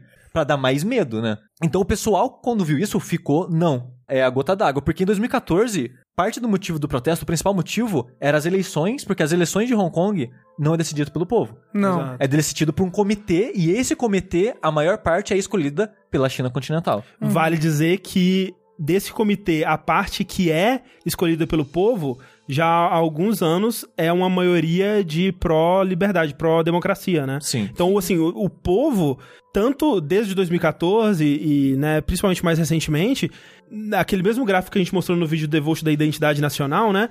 Era, em algum momento, a identidade nacional de Hong Kong já foi, a maior parte se considerava chinês, mas atualmente a maior parte se considera hongkonguense ou hongkongiano, não sei como é que fala. Eu também não Pessoa sei. que vem de É, Hong Kong. nacional De de Hong Kong. Nacional, Nacional de Hong Kong. É, eles, se, eles se enxergam nessa identidade já, a maioria, né? É, e e a é maioria é, é que vota é pró é, democracia, no caso. E engraçado, o Sushi tava me contando que, tipo, quando teve essa, essa tipo, Hong Kong deixou de ser da Inglaterra e agora tem essa, é, esse tempo pra ser da China. Quando teve isso, o Sushi tava me contando que as, as pessoas estavam meio divididas, assim, ah, é, qual é a sua nacionalidade? Qual é o seu... É como você se identifica. Não se identifica. As pessoas estavam. Ah, eu me identi- me identifico como cidadão de Hong Kong. Ah, eu me identifico como um cidadão chinês. Exato. Era 50-50. Com o tempo, foi, tipo, diminuindo o número de pessoas que se identificavam como. Nacional como de Hong Kong. nacional de Hong Kong, foi aumentando o que se identificava como chinês. Aí, em 2014, né, deu esse. Eita! Eita, a gente Deu tá se identificando como chinês, mas olha só, a gente tá perdendo os nossos direitos aqui, nosso, nossos direitos como cidadão. Exato. Então, tipo, começou a virar isso daqui. Hoje em dia eles identificam mais como cidadãos de Hong Kong do que como cidadãos Então é, chineses. esse protesto de 2014 ele é importantíssimo pra falar de Hong Kong hoje em dia por causa disso, porque deu uma guinada da percepção popular nessa época. Que meio que abriu os olhos né, da população de modo geral Sim, para as sim. coisas que estavam acontecendo. Aí agora, em 2019. Voltando para os videogames, É, ou quase. Eu quase, né? Porque agora em 2019, esse projeto de lei pro do começo de ano estourou uma nova onda de revolução ainda maior que a de 2014, que tá rolando até hoje por torno, acho que, de uns 4, 5 meses. É, vale dizer que esse projeto de lei ele já foi engavetado pela Carrie Lam, né? Que é a. Como se fosse Ela uma não, primeira-ministra. É, ela não é nem uma- presidente nem primeira-ministra. Então, ela tem um nome de um cargo lá, mas ela não, foi, Prefeita. ela não foi votada pelo povo, né? Ela foi é, apontada pela China. Exato. Aí, esse projeto de lei, ele foi adiado, eventualmente engavetado em setembro, só que isso já tava rolando protesto há um, quê? uns dois meses, três meses. Sim. E o pessoal, durante o protesto, perceberam outros problemas e outras coisas, queriam mais coisas. Então, É, se, principalmente por quê? Por causa da brutalidade policial, que foi absurda. Não, é. é, várias prisões. não, você- vê vídeo da manifestação, a polícia vai com o cacetete na cara sem dó. É, explica por que, que a, a manifestação de 2014 foi a, a manifestação dos O Umbrella guarda-chuvas. Revolution, é, É. porque... Né, como a maioria dos lugares, sempre que tem protesto alguma coisa, acaba tendo violência e a polícia acaba usando o quê? Spray de pimenta, acaba usando é, gás Bomba de lacrimogênio. gás, bomba de gás é, lacrimogênio. bala de borracha, o que seja. E uma das maneiras da população se defender era com guarda-chuvas. Eles colocavam o guarda-chuva como um escudo assim na É, frente. tanto dos tiros quanto da bomba de gás lacrimogêneo, né, pra empurrar as granadinhas de volta, e contra spray de pimenta mesmo, pra impedir de cair na cara direto. Então o guarda-chuva virou uma arma. Virou um símbolo da revolução, na, na verdade. E ho- até hoje, o guarda-chuva é um símbolo de revolução em Hong Kong. Tanto que se for ver vídeos de manifestação da manifestação agora de 2019, ainda é uma galera com guarda-chuva, com guarda-chuva escrito é, as mensagens que eles querem passar em vez de placas e coisas do tipo. Então essa manifestação tem seguido aí já por meses e meses e meses, e ela quer cinco coisas específicas, né? A primeira era abolir a lei, que conseguiram. Outros três pedidos... Assim, o que eles desconfiam é que eles não aboliram definitivamente, né? Eles só estão esperando a poeira baixar pra voltar com ela depois. Exato. O que não vai acontecer tão cedo, eu acho, porque três dos outros pedidos são pedidos relacionados a coisas que aconteceram por causa do protesto. Tipo, que libere as pessoas que foram presas e coisas do tipo. Anistia. É. Aí, o quinta parada não vai acontecer. E isso que me faz pensar que esse protesto não vai acabar bem. Ou vai dar ruim, é. É, vai dar ruim, eventualmente, porque o quinto é: a gente quer ele- eleição direta do povo escolhendo.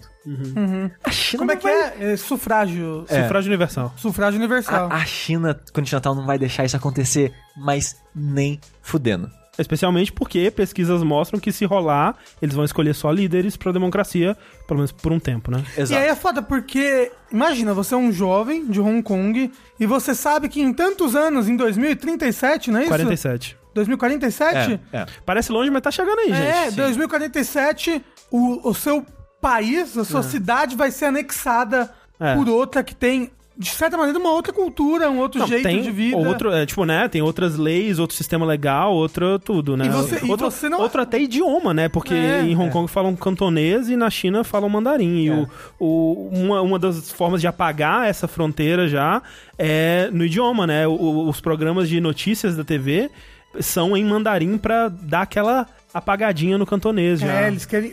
Cara, eles querem apagar aquele outro lugar e anexar ele, né? Exatamente. Tipo, Sim. Aí, um dos lemas dessa revolução, que de modo geral, toda a população de Hong Kong tá participando interessada, mas a- o maior número de pessoas são os jovens. Porque são eles que vão viver as consequências de 47, quando virar parte completa da China continental. Então, uma frase, né, que as pessoas têm usado é liberte Hong Kong, revolução da nossa era, revolução do nosso tempo, né? Porque é esses jovens, essa era deles, eles estão fazendo a revolução por eles.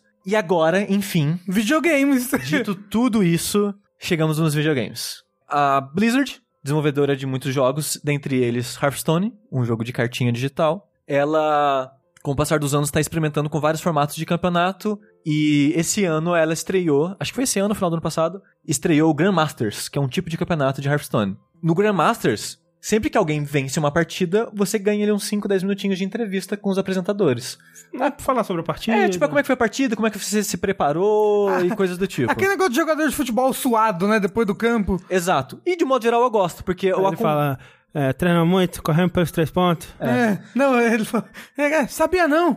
É, porque tem alguns jogadores que eu gosto, tipo o Firebat, que participa do Grandmasters, e eu gosto de assistir as partidas dele e ver a entrevista dele depois, porque ele é muito aberto sobre a estratégia dele, ele meio que não liga das outras pessoas saberem. Hum. Então ele fala, tipo, ah, eu vi tal pessoa jogando com tal deck, não sei o que lá, e blá blá blá, e fui treinar com isso pra tentar, né, ir contra ele, blá blá blá. Só que o Grandmasters acontece em três regiões, que são as três regiões dos servidores da Blizzard, que é Américas, Europa e Ásia. E no Grandmasters asiático, um dos competidores, que é o Blitzchung, é o nick que ele usa, é um jogador de Hong Kong. Ele venceu a última partida do Grandmasters normal, depois daquilo ia ser playoffs. Na, na entrevista de vitória dele, que ele jogou a partida de máscara de gás e, Ah, é? e óculos. Isso já deveria ter sido um sinal, né? E máscara de gás e óculos de proteção já é um símbolo da atual revolução para Uhum. proteção né, de spray de pimenta e gás lacrimogênio. Na entrevista dele, ele tirou a máscara e falou a frase que eu comentei antes, que é Liberte Hong Kong e Revolução do Nosso Tempo. Quando ele falou isso, os apresentadores também de Hong Kong se agacharam para esconder embaixo da mesa, tipo, já, porque já perceberam a, me- a merda que ia acontecer, de agachado já, corta, corta, corta, vamos sair daqui, comercial, gente, uou! Tira o cara daqui. Não, foi a. A churrasqueira com o controle remoto explodindo ao vivo ali. Exato. Eita porra, e agora? Como é que faz pra desligar essa merda? Aí, corta pra pouco tempo depois, eu não sei se foi no mesmo dia ou no dia seguinte, a Blizzard se manifestou falando: esse cara ele foi contra o contrato que a gente fez com ele, porque o contrato de participar daqui fala que as pessoas não podem ter manifestações políticas e É, é o seguinte, o contrato diz: participar de qualquer ato que, sobre decisão unicamente da Blizzard, te leve a descrédito com o público, ofenda uma porção ou grupo do público, ou de qualquer forma prejudique a imagem da Blizzard, resultará na remoção do Grandmasters e redução do prêmio total do jogador a zero. E foi isso que aconteceu Mas é inicialmente. foda, porque isso daí abre o quê? A manifestação, a interpretação da Blizzard achar o que ela quiser. Total, 100%. Ofensivo. Ai, ofendeu o nosso público.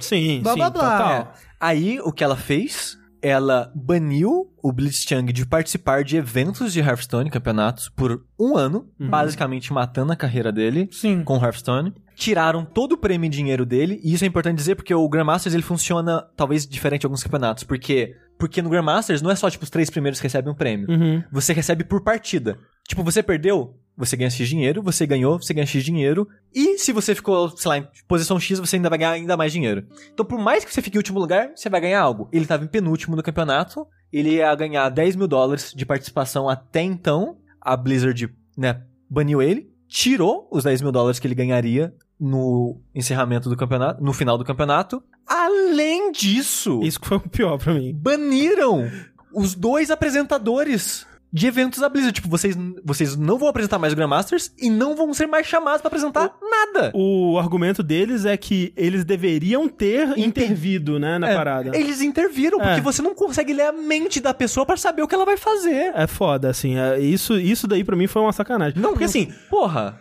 O Blitzchung mesmo, ele já sabia no que, que ele tava se metendo, né? Ele deu uma Aham. declaração assim: Como sabem, há uma manifestação séria acontecendo no meu país agora. Meu chamado no stream foi apenas outra forma de participar para chamar a atenção aos protestos. Coloquei tanto esforço nesse movimento social nos últimos meses que foi difícil me focar para me preparar para o Grandmasters. Eu sei o que minha ação significa. Ela pode me causar problemas, até mesmo a minha segurança, mas acho que era meu dever dizer algo a respeito. E eu acho que, no caso do Blitzchung, a Blizzard tem, tá correta em fazer o que fez, porque tá no contrato. Agora, por que, que ela fez o contrato assim já é outra questão que a gente vai chegar em breve. Mas, de fato, o Blitzchung assinou um contrato e liberdade de expressão não significa você poder dizer o que você quiser sem consequências. Tipo, pô, você vem no meu streaming e vai falar de uma coisa que eu te impedi por contrato de falar, é óbvio que você vai sofrer uma penalidade, cara. Tipo, isso é óbvio. Né? Tá, a, a Blizzard, nisso É. daí, ela tá correta. O, con- o contrato em si é de bom tom, tá correto? Já é outra Não, história. Já é outra história, já é outra É. história, exatamente. Aí por que, que a- o contrato dela é assim, já é outra história. Ah, você sabe que o contato dela Não, é assim, exato, né? né? Mas eventualmente eles voltaram atrás nisso, né? Então, aconteceu isso. A internet ficou revoltada com toda a razão. Povo Rosa. Aí começaram várias manifestações em vários lugares, né? Algumas pessoas criando boicote contra a Blizzard. Um, dois dias depois, num campeonato meio que um Grandmasters universitário Uhum, uhum. de Hearthstone também. Nos Estados Unidos, um trio de jogadores que nesse é, você joga em três pessoas ao mesmo tempo, né? Discutindo táticas e tal. Um time que já estavam nos últimos lugares, falar, tipo, "Ah, a gente meio que não vai participar mais mesmo, a gente acha que a Blizzard tá errada nisso, a gente quer dar a nossa opinião, a gente quer dar o apoio ao Blitzchung, na nossa entrevista de vitória a gente vai fazer algo, e se perder a gente faz algo também. Então eles iam fazer na entrevista uma manifestação, como eles perderam, eles só levantaram um papelzinho, Uhum. tipo Free Hong Kong. Uhum. Cortaram o vídeo deles, a partida continuou rolando e, de- e os apresentadores ignoraram completamente, eles foram banidos. Aí, durante né, esse processo de boicote da Blizzard que o pessoal do Reddit estava fazendo, também começaram a. Ou, e se? Essa foi muito boa. E se a gente pegar a Mei do. Que é uma personagem chinesa. Sim, do Overwatch. Overwatch, e colocá-la como símbolo dessa, dessa manifestação. Símbolo da, foi da Revolução de Hong né? Kong. É, isso é maravilhoso. E o pessoal meio que começou a, a Não, brincar com isso. Não, por quê? Porque se o ursinho Poo, numa piada, é o suficiente pro governo chinês é, banir um jogo do mundo, praticamente, É, é. fazer o jogo sumir, como se nunca tivesse existido, então se a gente fizer uma personagem virar um símbolo de uma manifestação Uma personagem chinesa. pró-democracia de Hong Kong, Aí porra, começaram a colocar a bandeira de Hong Kong nela, É. começaram a colocar ela com máscara de gás, com guarda-chuvinha. É, pessoas em manifestações indo com coisas dela. É, não, cosplayados de MEI, da MEI com máscara de gás. É. Tipo, eu, acho mar- eu achei maravilhoso. Tipo, não vai ter uma consequência, né? Mas eu acho maravilhoso que as pessoas tenham feito isso e abraçado essa ideia. Assim, a gente não sabe se vai ter uma consequência. É. Vindo da China, eu não duvido nada. É, próximo patch de Overwatch, a Maeve da Filipina. Eles tiram a personagem do jogo, sabe? Exato. Porque a Blizzard, o problema é que a Blizzard tá parecendo um... Ela tá com o rabo tão entre as pernas pra China que você fica até com dó, assim. Tipo, Qualquer empresa é muito grande é, hoje em Não, dia. é foda, né? Todas as empresas hoje em dia, elas, elas têm um medo da China de perder esse mercado, que é um Porque- mercado gigantesco. Porque assim, é difícil dizer que essa decisão da Blizzard, ela foi puramente por medo da China, porque afinal de contas a gente tem que, né, a Blizzard ela não, por motivos diversos, ela não quer que as pessoas falem sobre política na, na, na parada dela, e até procurei, mas realmente não tem um, um outro caso onde alguém, sei lá, levantou e falou impeach Trump, ou, né, make America great again, ou alguma coisa, e que foi banido, porque não aconteceu isso, né, as pessoas, elas, Sim. geralmente elas, elas leem o contrato, elas sabem que não seria de bom tom e elas É. seriam banidas, perderiam dinheiro pra fazer isso. Mas eu não duvido que isso também aconteceria se alguém fizesse isso. Não duvido. Eu consigo ver isso acontecendo total, assim. Só que a, a liberdade de, de expressão dessas pessoas tá atrelada também ao que a Blizzard quer ou não que as pessoas possam falar no coisa.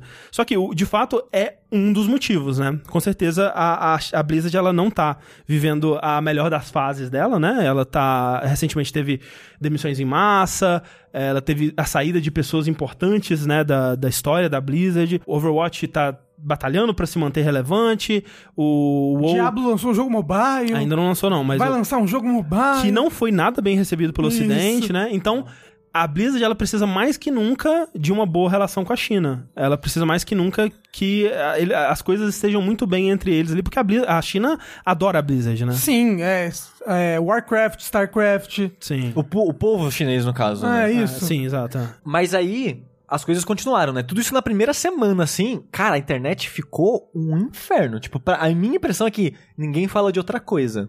E eu acho que tá certo, porque tem que falar disso aí mesmo. Mas aí teve manifestações de próprios funcionários, né? Acho que foi no dia ou no dia seguinte que aconteceu a parada. Blizzard, ela em frente, né, ao complexo de escritórios e prédios dela, tem uma estátua de um orc montado num lobo gigante, né? Que tem algumas frases que refletem a filosofia da empresa. Aí na parte da, da estátua que tava escrito que defende liberdade de expressão e qual era o outro mesmo? Pensar globalmente Exato. e todas as vozes Importam. importam É, isso. eles colocaram um papel tampando isso e Meio que indicando que esses valores não valem mais, né? Exato. E no outro dia tinha uma galerinha, tipo umas 10, 12 pessoas de funcionários da Blizzard meio que fazendo um mini protesto em frente a essa estátua deles com um guarda-chuvinha, né? De novo, importante aquela história da revolução do guarda-chuva que a gente comentou em 2014, lá em, em suporte ao Blitzchung e as manifestações em Hong Kong. Teve também o Brian Kibler, Que esse cara se acompanha, né? eu acompanho bastante ele, eu gosto bastante do, do Brian. Ele é um, um jogador de Magic, desde que Magic saiu, um dos maiores jogadores de Magic da história, tra- tá no Hall da Fama como um dos, um dos melhores jogadores, ganhou vários campeonatos de Magic. Eventualmente aposentou, foi trabalhar desenvolvendo card games. Ele, por sinal, era um dos designers do card game de WoW antes do, do Hearthstone, porque pra quem não sabe, tinha um card game de WoW antes de Hearthstone, físico, né, em papel. E hoje em dia ele joga principalmente Hearthstone. Ele não participa de campeonatos de modo geral, mas ele participa comentando jogos, porque ele é uma pessoa muito carismática Ele entende muito bem do que ele tá falando. Então, ele só não participa de tudo porque provavelmente o preço dele é muito caro. Porque, cara, a mansão que ele mora é uma parada ridícula. Então, ele deve ser caro, então ele não, ele não participa de todos os, os jogos, né, de Grandmasters, mas ele, sempre que é algo grande, tipo lançamento de expansão, ou final de campeonato, ele chamou ele pra participar, pra apresentar. Shoutcaster que eles chamam, lembrei do É, termo, e eu sim. acho terrível esse termo. Péssimo. Mas ele já seria, já tava combinado com ele dele ser o shoutcaster das finais do Grandmaster. Por causa das, das manifestações, ele falou que não vai participar mais. E ele fez um texto que me dá sempre um medo, né? Quando sempre que tem uma pessoa que você gosta e a pessoa vai falar de algo polêmico, dá um medinho da pessoa falar muita merda. Mas eu já conhecia mais ou menos o alinha- alinhamento político dele, porque ele não esconde isso, né? Ele Teve até um evento de Magic, do lançamento, acho que de 20 anos de Magic, uma coisa assim, que teve aquela expansão especial, que o Rafa deve saber dela, que foi tipo um, dois anos atrás. Chamaram ele pra participar de uns jogos, só pra ele ir lá, jogar uma partidinha, ele ia ganhar acho que 20 mil dólares. Ô, eu queria ser esse cara aqui. Ô, gente, vocês querem que eu jogue uns Magic Mas aí é- na casa de vocês? mas- 20 mil dólares o Aí- preço. mas aí o que, que ele falou? Eu achei isso legal. Ele, antes de acontecer o evento, né, ele falou: olha, eu vou ganhar 20 mil dólares pra ir lá, foi aberto sobre o valor, mas eu tô abrindo uma campanha de doação aqui. Para cada dólar que doarem aqui, eu vou dar um dólar do meu dinheiro que eu de participação. Então, se doarem 20 mil dólares, eu dou todo o meu dinheiro de participação do evento de Magic pra uma parada que era pró-defesa. Acho que da época dos imigrantes, que tá, a, a ICE tava fazendo um monte de merda lá, se não Ainda me engano. tá. Opa. É. Ainda tá aí pra caralho, né? É, se eu não Eu me diria. engano, era isso. É, ele já é vocal anti-Trump pra caralho, pró-direitos humanos e qualquer coisa do tipo assim. Aí, até no texto ele cita isso, tipo, eu tenho um elemento político, político, eu sou a favor do impeachment do Trump, mas não é por causa disso que eu vou lá na parada da Blizzard e falar, oh, foda-se o Trump, tira o Trump e tal, que eu sei que eu tenho um contrato e eu tenho que é, obedecer esse contrato. Ele fala tudo isso, porém, a Blizzard foi meio escrota, né, gente? Sim, tem que punir, mas vão com calma, né? Então, o lance que foi parecido com o que a gente falou, tipo, não é ter punido, mas como puniu, né? E, tipo, Exato. porra, os casters, velho, caralho. É. Aí ele falou: Eu concordo que tinha que fazer algo, porque tinha no contrato, mas eu acho que eles erraram a mão. Eu acho que eles não estão lidando bem com a situação e eu não quero ter uma ligação com uma empresa que pensa dessa maneira. Então, eu não vou mais participar das finais do Grandmaster e não vou mais ter relação nenhuma com nenhum Grandmaster, tipo, eventos de Grandmaster, até que eles re- se retratem. Eu não vi manifestação dele depois que eles voltaram atrás. Não sei se voltou atrás o suficiente pra ele também voltar atrás. Mas ele teve essa manifestação. Alguns streamers que eu acompanho também é, não fizeram nada tão brusco, né? Como eu vou negar dinheiro. Porque ele mesmo fala, tipo, esse dinheiro não vai fazer falta pra mim. E nem todo mundo pode se dar o luxo Sim, de, sim. de negar o dinheiro de trabalhar pra Blizzard. Mas olha só, a Blizzard cancelou o evento de lançamento de Overwatch que ela ia ter. Do, porque lançou Overwatch no Switch. Sim. No Switch. Ia ter uma- E aí ia ter, ia ter um eventinho na, na Nintendo de Nova York. é Isso. Isso, exatamente. Ia ter um eventinho lá de lançamento. A Blizzard falou: Eita, eu fazer evento agora Então. que tá todo mundo querendo me matar? A gente não, Não vou, sabe, não. a gente não sabe se foi por causa disso. Não, mas né? Mas, né, tipo, eles não confirmaram, não, teve, não tem nenhum indício direto que aponte pra isso, mas, né. Mas o timing. É. E o timing também da, da BlizzCon que tá chegando, né, cara? É. Cara, vai ser bonito, porque a BlizzCon é o quê? Daqui uma semana, De- ó. na semana depois do Jogability Day, né? Acho que é. Acho que no fim de semana. Então daqui a duas semanas. É, por aí. Cara, o pessoal já tá nos Reddit, tá falando de, de manifestação, de, de protestar dentro da BlizzCon. E, cara, assim, e a BlizzCon é lá nos Estados Unidos, por um- então. Por um lado, eu fico com muita pena da Blizzard, porque ela já teve uma BlizzCon merda ano passado, foi um Ah, mas pau inferno. no cu Não tenho- dela. não Não mais tenho dó, não. de empresa dó, multimilionária, não. Por um Ah, vai ladinho. se fuder. Primeiro que é da Activision essa merda aí. A Activision tem que tomar no olho do cu dela. Mas, velho, eu Aí fico- depois a Sony não manda jogo pra É porque, gente? Por que será? tem que pensar das pessoas que trabalham lá também. Elas vão, né, isso daí afeta elas, elas vão ser demitidas. Se, se a Blizzard para de ganhar dinheiro. É, infelizmente é a vida. É o, a, a casualidade. Mas assim, vale dizer também que essa não é a primeira coisa, nem esse ano, nem recentemente, né? Da, de, de tretas de empresas de jogos com a China, assim. É. Teve. Como a gente fez um vídeo, você pode assistir no nosso canal sobre Devotion, né? Que é uma empresa, no caso, taiwanesa, que teve uma treta com a China. Fora dos videogames, recentemente também teve o lance da NBA, né? Que um. Acho que um, um dono de um, de um time do hum, Houston Rockets, que é um time muito popular na China, porque é o time que aquele.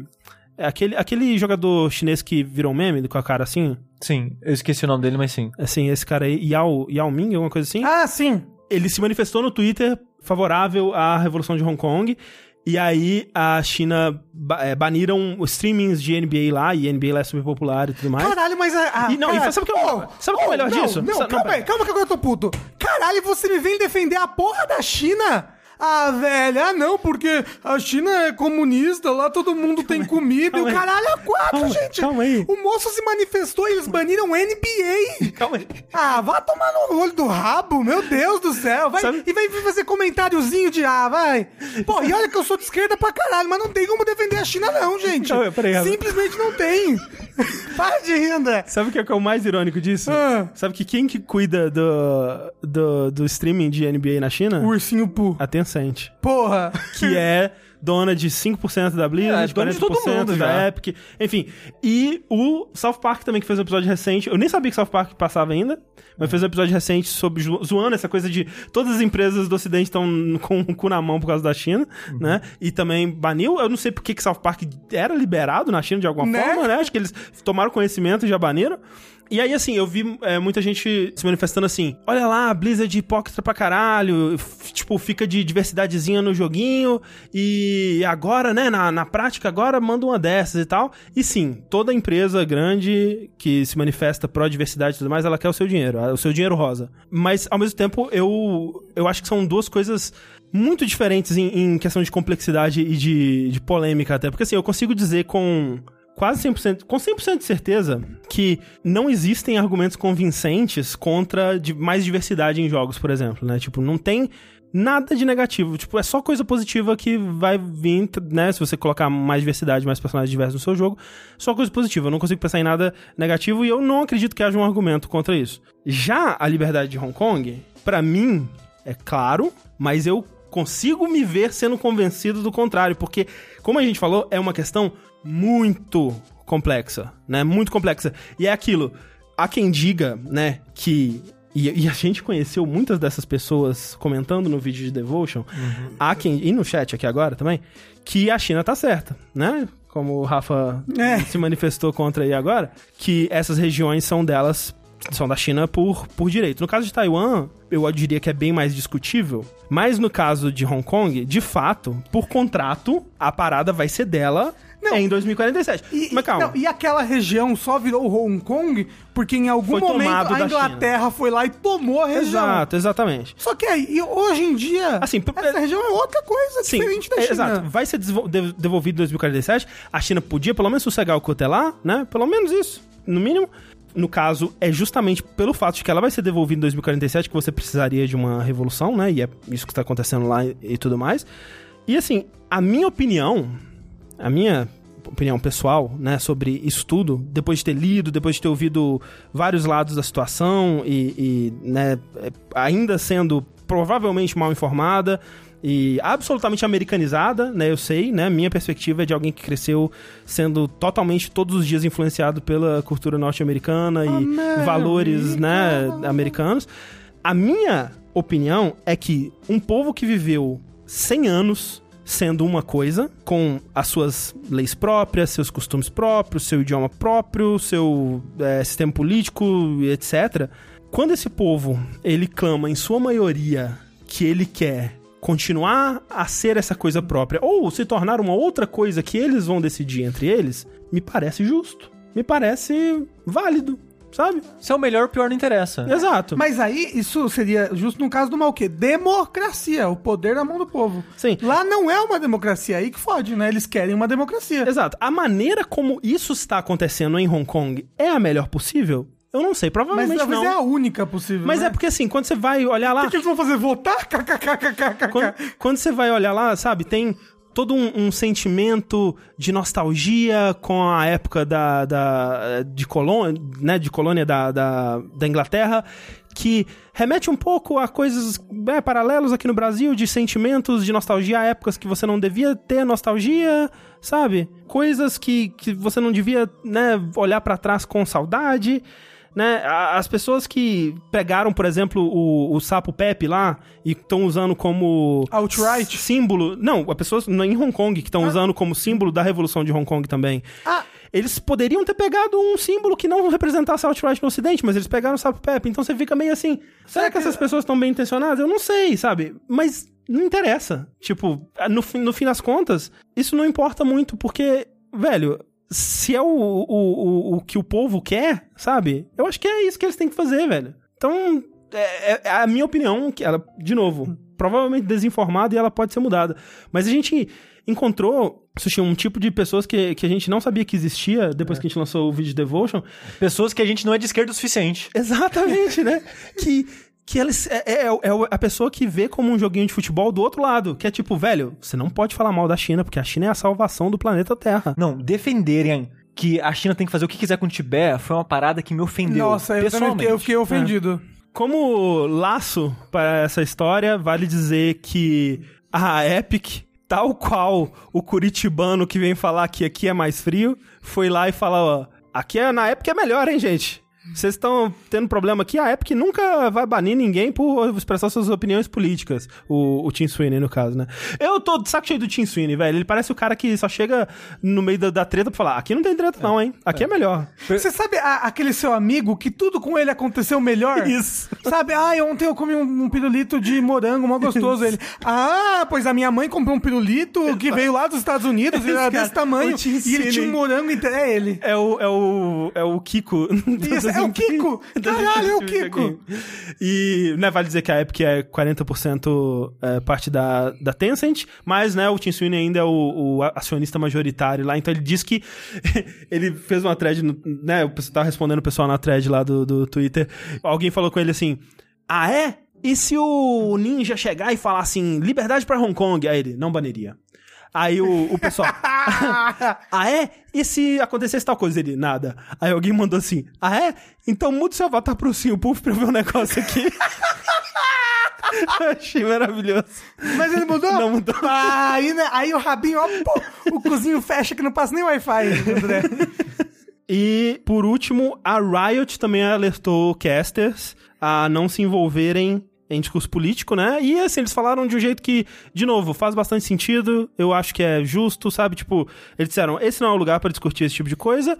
E acabou, cara. Tipo, pra mim, eles são certos, eles que decidem o que, que eles querem ou não no, no, no- na transmissão deles, velho. Sabe, não tem o que dizer aí, tá certíssimo. Quem quiser é, fazer um hijack da transmissão pra exp- exp- expor opinião política, né, que faça e sofra as consequências, mas, né, tá, tá bas- basicamente isso. E a Blizzard também que sofre as consequências das escolhas dela. Exatamente. É, eu acho sim. Exato. Tipo, ah, eles fizeram uma escolha de banir Sim, o cara, de ter claro. esse tipo de política. Eles têm que sofrer consequências. Eles sabem o público que eles têm, sabem o que eles estão. Eles vêm pro público ocidental que vai ter uma visão errada É, disso. tipo, você quer agradar o público ou os acionistas? Você decide. Você quer agradar Ou- os e- acionistas, e qual beleza. público? Você quer agradar o público ocidental, É, o público é, exato, chinês, o, o resto do público asiático? Com certeza. E aí, eu, a gente vai falar aqui agora das novidades que a Riot anunciou, né? E foi muito engraçado porque eles anunciaram, é, dentre outras coisas, um shooter que tem algumas coisinhas de Overwatch e um card game que, obviamente, muito inspirado por Hearthstone, né? E eu vi muita gente falando. Agora ficou fácil de boicotar a Blizzard, eu vou parar de jogar os jogos da Blizzard e vou, vou direto pros jogos da, da, da, Da da Riot. Riot, porque estão muito melhor. E tipo, é, ok, pare de dar Dinheiro pra Tencent pra dar dinheiro pra Tencent. diretamente para de um pra, pra diretamente para o mesmo, né? Tipo, pare de dar dinheiro 5% da Tencent pra dar 100% pra Tencent, né? Então, é muito bacana, muito inteligente da sua É parte. o negócio que a gente tá tudo fudido mesmo. Isso. E a gente tem que matar os, os 20 mais ricos do mundo e comer o corpo deles. Mas enfim, League of Legends comemorando 10 anos aí. Parece que foi ontem que eu ouvi alguém falar, vou jogar LOL, e eu pensei, vai jogar um jogo de dar risadinha? Ah, É das bonecas LOL. Né? E Nem tá tinha, aí, né? Não tinha, né? Então, olha só, a, a Rito Gomes, ela anunciou novas versões de seus dois jogos atuais, né? Dá pra considerar o TFT como um, um jogo à parte. Agora ele vai se tornar mais à parte É, ainda. Agora, na verdade, agora ele vai se tornar. Porque Ah, antes, né? é, antes era o mesmo jogo. Ah, era não. um modo de jogo. Sim, sim, mas né? Era um são- mod. É tão diferente. É igual Tobal. Tobal 2. O modo side-scrolling é outro jogo? Ah, mas não, ele não É um chama novo Team mo- Fighter Tactics e tem um logo, sabe? É, tipo, é, é diferente. Mas é no mesmo jogo. É, Sim, ué. tá dentro do mesmo coisa, mas É, eu, então. eu chamaria, por exemplo, o joguinho de, de beat'em up do Tekken um jogo diferente do que... O, o Mo- Motor Combat é um jogo diferente do Mortal Kombat Armageddon. Chamaria, sim. Tá no mesmo jogo. Tá no mesmo jogo, mas é outro joguinho. É igual o, o Noite Animal. Cada tipo de jogabilidade diferente vai chamar que é um jogo E diferente? todos fazem parte de um jogo só, é isso aí. Exatamente. Uou. Mas enfim, anunciaram duas novas versões desses dois jogos totalmente separados e cinco jogos novos. Que eu achei impressionante, achei ousado e vamos ver o que, que são esses jogos aí. Eles anunciaram o League of Legends Wild Rift, que é uma versão para mobile E console. e consoles, né? Em 2020 vai sair para mobile, é, já com um, um beta em breve, não tem data ainda para consoles. Essa versão ela não vai ter crossplay com a versão de PC, porque né, vai ser outra, outra versão mesmo para dar né, chances iguais para as pessoas envolvidas. E vai ser, eu acho que vai ter algumas le- umas leves diferenças mecanicamente, porque eles falaram que o foco é partidas mais rápidas, Hum, de ok. uns 15 minutos, Ok, enquanto ok. o LoLzinho dura muito mais que isso. O que eu acho engraçado disso é que tem um jogo chamado Honor of Kings ou Arena of Valor, que até vai sair pro é, Switch, ou saiu, não sei. É, é curi- curioso porque em 2012 a Tencent ela pediu pra Riot fala- fazer esse, esse joguinho dela, o LoL, né? LoLzinho. Pediu pra fazer uma versão é, mobile do LoL. E a Riot falou: não dá, não tem como. Como é que a gente vai fazer esse jogo que precisa de todos os botões do teclado?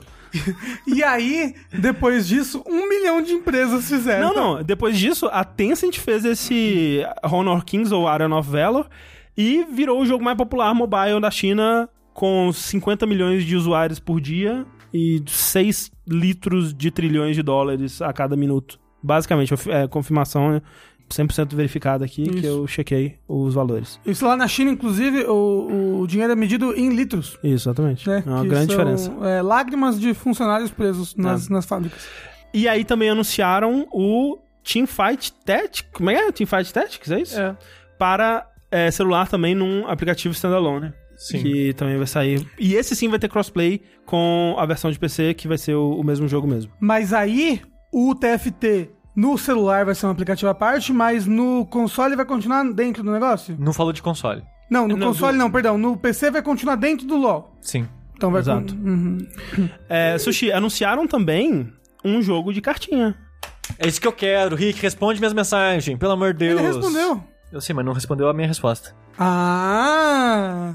É, vai sair, na verdade já saiu o beta para algumas pessoas, um grupo, imagino que pequeno e bem seleto de pessoas, que é o é alguma coisa do mundo Le- lá. é, Legends of Runeterra. É, porque aparentemente Runeterra é o nome do mundo de LoLzinho, nunca soube disso. É mesmo? LoL tem lore, você sabia disso? Não, isso eu sabia. Ah, sim, até porque, inclusive, recentemente a Riot vem investindo pesado na, na lore de LoL. A, a, Lo- a, a Thalissa, ela jogava LoLzinho, né? Tanto que o TCC da faculdade dela era coisa de LoLzinho. Aí, eu fui mostrar pra ela trailer da animação que a gente vai falar daqui a pouco, que eu achei muito bonito. Sim, muito bonito, de fato. E eu fui mostrar pra ela, aí ela, nossa, é aquela personagem, nossa, é aquela personagem. Pera, tem a teoria que as duas são irmãs. Será que vai falar disso? E a notícia que eu li era exatamente falando isso, porque ela, ela tá por dentro dos, dos lore É, do LoLzinho. é- é tipo você falar, tipo, Overwatch tem lore, porque realmente a Riot tem soltado é, vídeos de lore de personagens individuais, contando a historinha deles. Não e gosto. são vídeos muito bonitos. Não gosto. Vai dizer agora que Dark Souls tem lore.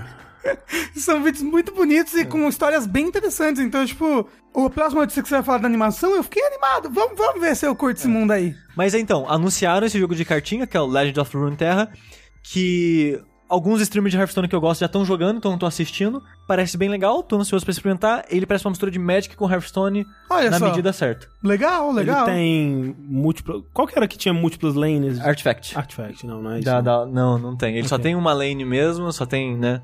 Ele não simula uma partida de LoL lá. Ele só usa os Entendi, personagens de LoL pra um jogo de carta. E eu, eu tô bem animado. Mas esse é o único projeto anunciado que já tá disponível pras pessoas, né? Ah, ah. Perguntaram ali, o Killer Joystick 21, ele perguntou, será que eles não estão muito atrasados pra vir com um jogo de carta a essa altura? E assim, os anúncios dele, de modo geral, eu diria que me parecem que todos, ou pelo menos todos parecem um pouco atrasados, no- nesse sentido de que, tipo, ah, um jogo de luta, quando ele começou a ser feito, o jogo de luta tava mais em alta, né? Esse eh, jogo de, de carta, ele provavelmente começou a ser feito quando o Hearthstone tava mais em alta, né, e tal. Só que, quando no Overwatch foi anunciado, eu pensei, porra, mas já passou a época do Team Fortress, né? Exatamente. E aí veio a parada e, porra, ressuscitou o negócio. Então, acho que não. Se o jogo for muito bom, ele, né, ele encontra o mercado dele. Sim. Nesse caso, né? Eu não quero dizer que pra um jogo encontrar o mercado dele, basta ele ser muito bom, mas, porra, é a Riot, né? Afinal de contas. Exatamente. Sim, sim.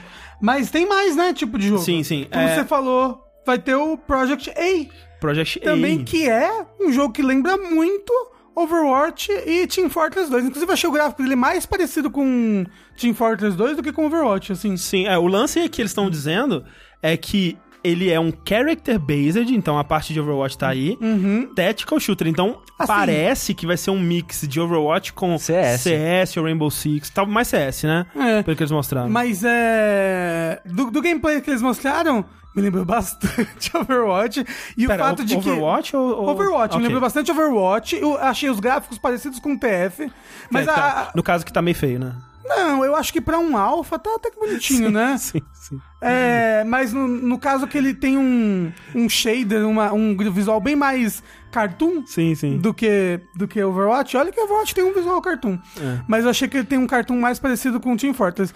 Mas, e, tipo, e ele mostrou que é bem, tipo, o negócio de Overwatch, de que os personagens, eles têm, mesmo em primeira pessoa, eles têm animações muito diferentes, com habilidades diferentes. Então, sim, tipo... armas diferentes, tipo, mostrou É. um personagem com magia e outras É, coisas. mostrou um assim. personagem que ele é meio que um ninja, ele pula e joga uma shuriken. Uma shuriken não, É uma Na- kunai. é o Naruto. Achei, achei bem bacana. Eu, assim, eu gosto muito de Overwatch. Você não está feliz com os rumos que a Blizzard está levando no Overwatch? Não, na verdade eu tô mais feliz com os rumos que a Blizzard tá levando no Overwatch hoje em dia do que, É. do que ano passado, por Porque eu, exemplo. eu só ouço críticas. É, é que tá, ano passado o Overwatch caiu num, num limbo de uma comp que tava tão chata que matou, tava matando o cenário profissional dela, que era o GOATS. E eles mudaram as regras agora pra um jeito que mata esse tipo de composição. Então, tipo, tá mais legal de jogar, mas também tem muito mais fila pra jogar se você quer jogar de DPS, entendeu? É, uma coisa interessante também, que, talvez pra quem se importa com lore de, de League of Legends, é que dos jogos anunciados, esse é o único que não se passa no universo de League of Legends. Próximo jogo é o jogo que a gente já sabia, né? O segundo jogo que a gente ficou sabendo da, da Riot, que esse a gente já sabe mais ou menos que ele vai existir desde 2016, quando a Riot comprou o é, Rising Thunder, né? A empresa do Rising Thunder que chamava é, Radiant Entertainment, que estava desenvolvendo Rising Thunder, que era um jogo de luta, né? Um contra um, tipo Street Fighter, né? Essas coisas assim. Que ele tinha umas ideias interessantes em questão de é, acessibilidade do jogo, né? Porque ele estava tentando se focar menos em execução, por exemplo, né? Você não precisava fazer um Hadouken e uma meia lua pra frente, meia lua pra trás, três botões e tal. Ele tinha um quê de influência de MOBA, né? Onde você tinha as habilidades setadas para cada uma para cada botão. A dinâmica do jogo se dava na estratégica, na, na estratégia do jogo de luta, né? No, no zoning, no, nos footsies, Tipo o quê? nos normals. E agora eles mostraram gameplay, o jogo ainda não tem nome. Eu imaginei que a essa altura ele já estaria né, próximo de ser finalizado, mas aparentemente não. É, Chama-se apenas Project L, ou L. E é um jogo de luta no universo de League of Legends, com personagens de League of Legends, né? Aparece aquela menina que tem uns rabos. Aquela menina que tem os rabos. Curioso que né? de lá pra cá, o Seth Killian, né, que era um, um cara muito né, famoso na comunidade de jogos de luta e tal, ele foi contratado pela Riot, né, porque ele tava na Radiant Entertainment trabalhando no Rising Thunder, e de lá pra cá ele já saiu até da Riot, nem faz parte mais da produção. Não sei se ele, talvez como contratado de fora, assim, né, como freelancer, não sei. Mas ó, o jogo misterioso, que é o próximo, que é o Projeto F, esse eu fiquei bem interessado. Que ele é tipo um. Ele é tipo um diabo, né? É- Aparentemente. É, é- é louco, né? Porque eles, esse eles não falaram tanto assim. Mostraram mas bem do pouco. que eles mostraram, ele parecia muito um diabo. O que eles disseram sobre esse jogo é: é um projeto que explora as possibilidades de explorar o mundo de Runeterra com seus amigos. No fim das contas, eles não falaram muito de quase nada, né? Falaram que estão fazendo um monte de coisa que a gente só vai ver essas coisas daqui 10 anos. Eu gosto disso. Será? Eles já falaram, do de luz já falaram, olha, a gente tá apresentando isso aqui, mas não é pra próximo e a gente vai ficar em silêncio e até lá. Ah, eu não gosto disso, sabe? É, eu, go- eu gosto de pelo menos, porra, tá fazendo um negócio. Fala que tá fazendo um negócio. Será? É, fica Mas meio a Valve misterinho. ficar o tempo todo falando que tá fazendo negócio e nunca lançasse nada. Mas sabe o que, que talvez lance mais próximo aí? Hum. Sushi. Um anime. Olha só. O nome Ah, vai ser. Na verdade não é um Arcane. anime, né? É uma animação. É, uma, é um anime. Por que, que é um anime? É, um, é um- uma animação de luta que tem, que tem lutinha no meio? É anime. Ah, ok. Steven Universe, anime. Avatar, Além do Geng, anime. Samurai Jack. Samurai Jack, anime. Você vai estar me dizendo então. É, Meninas Superpoderosas, anime. Você tá me dizendo que é, Haikyuu não é anime porque não tem lutinha? Não. Tá, Mas enfim, tá, tá. eles anunciaram Arcane, que é uma série animada, eu acho. Ou, Isso. É, Até a gente sabe uma série animada. é, de- dos personagens. Ele Dos me- personagens do quê?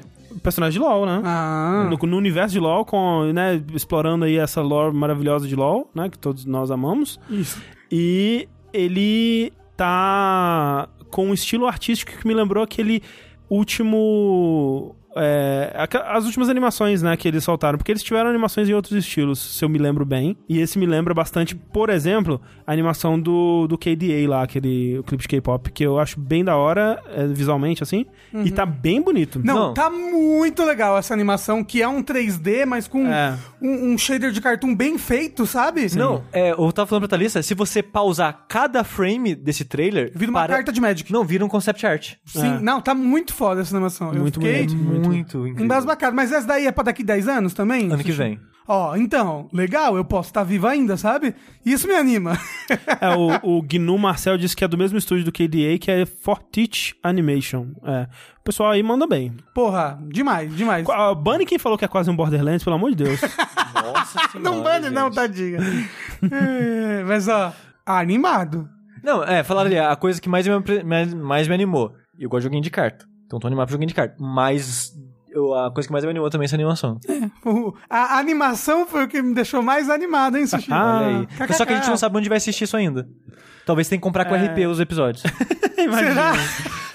Aí vai ser, em vez de compra uma skin pra mim, compra um episódio de Arcane pra mim. Exato. Mandar e-mail pro Rick. Rick, manda os episódios pra gente. A gente vai ter que ver os episódios dentro de LoL. Vai ter que abrir o aplicativo de LoL e lá vai ser um modo de LoL. E Nossa, os e o launcher de, de LOLzinho é terrível, gente. É que é velho, né? Nossa senhora, eles deviam me atualizar aquilo lá. Mas será que Rick, consegue atualizar? Atualiza pra nós, ah, Rick. consegue, porra. Claro que consegue. tecnologia tá aí pra isso. Mas sabe, André, quem mais anunciou coisinhas novas essa, esse tempo aí agora? Quem? Fortnite, que é da Epic. A Epic, que fez um super evento de Velho. lançamento em Fortnite. Todas as notícias De, da Tencent. Foram Foram da de coisa mesma da empresa. Tencent. Que é a mesma empresa que domina essa porra toda. A gente tá Caralho. muito fudido. O capitalismo deu muito errado. Caralho. É. Uh, Tencent, compra a Sony pra gente ter tido todas as notícias mesmo. E É. a Nintendo. Ok. Fortnite teve um evento no final aí da sua décima temporada, Uhum. certo? Um evento cataclismático. Essa foi a maior revolução, a revelação pra mim.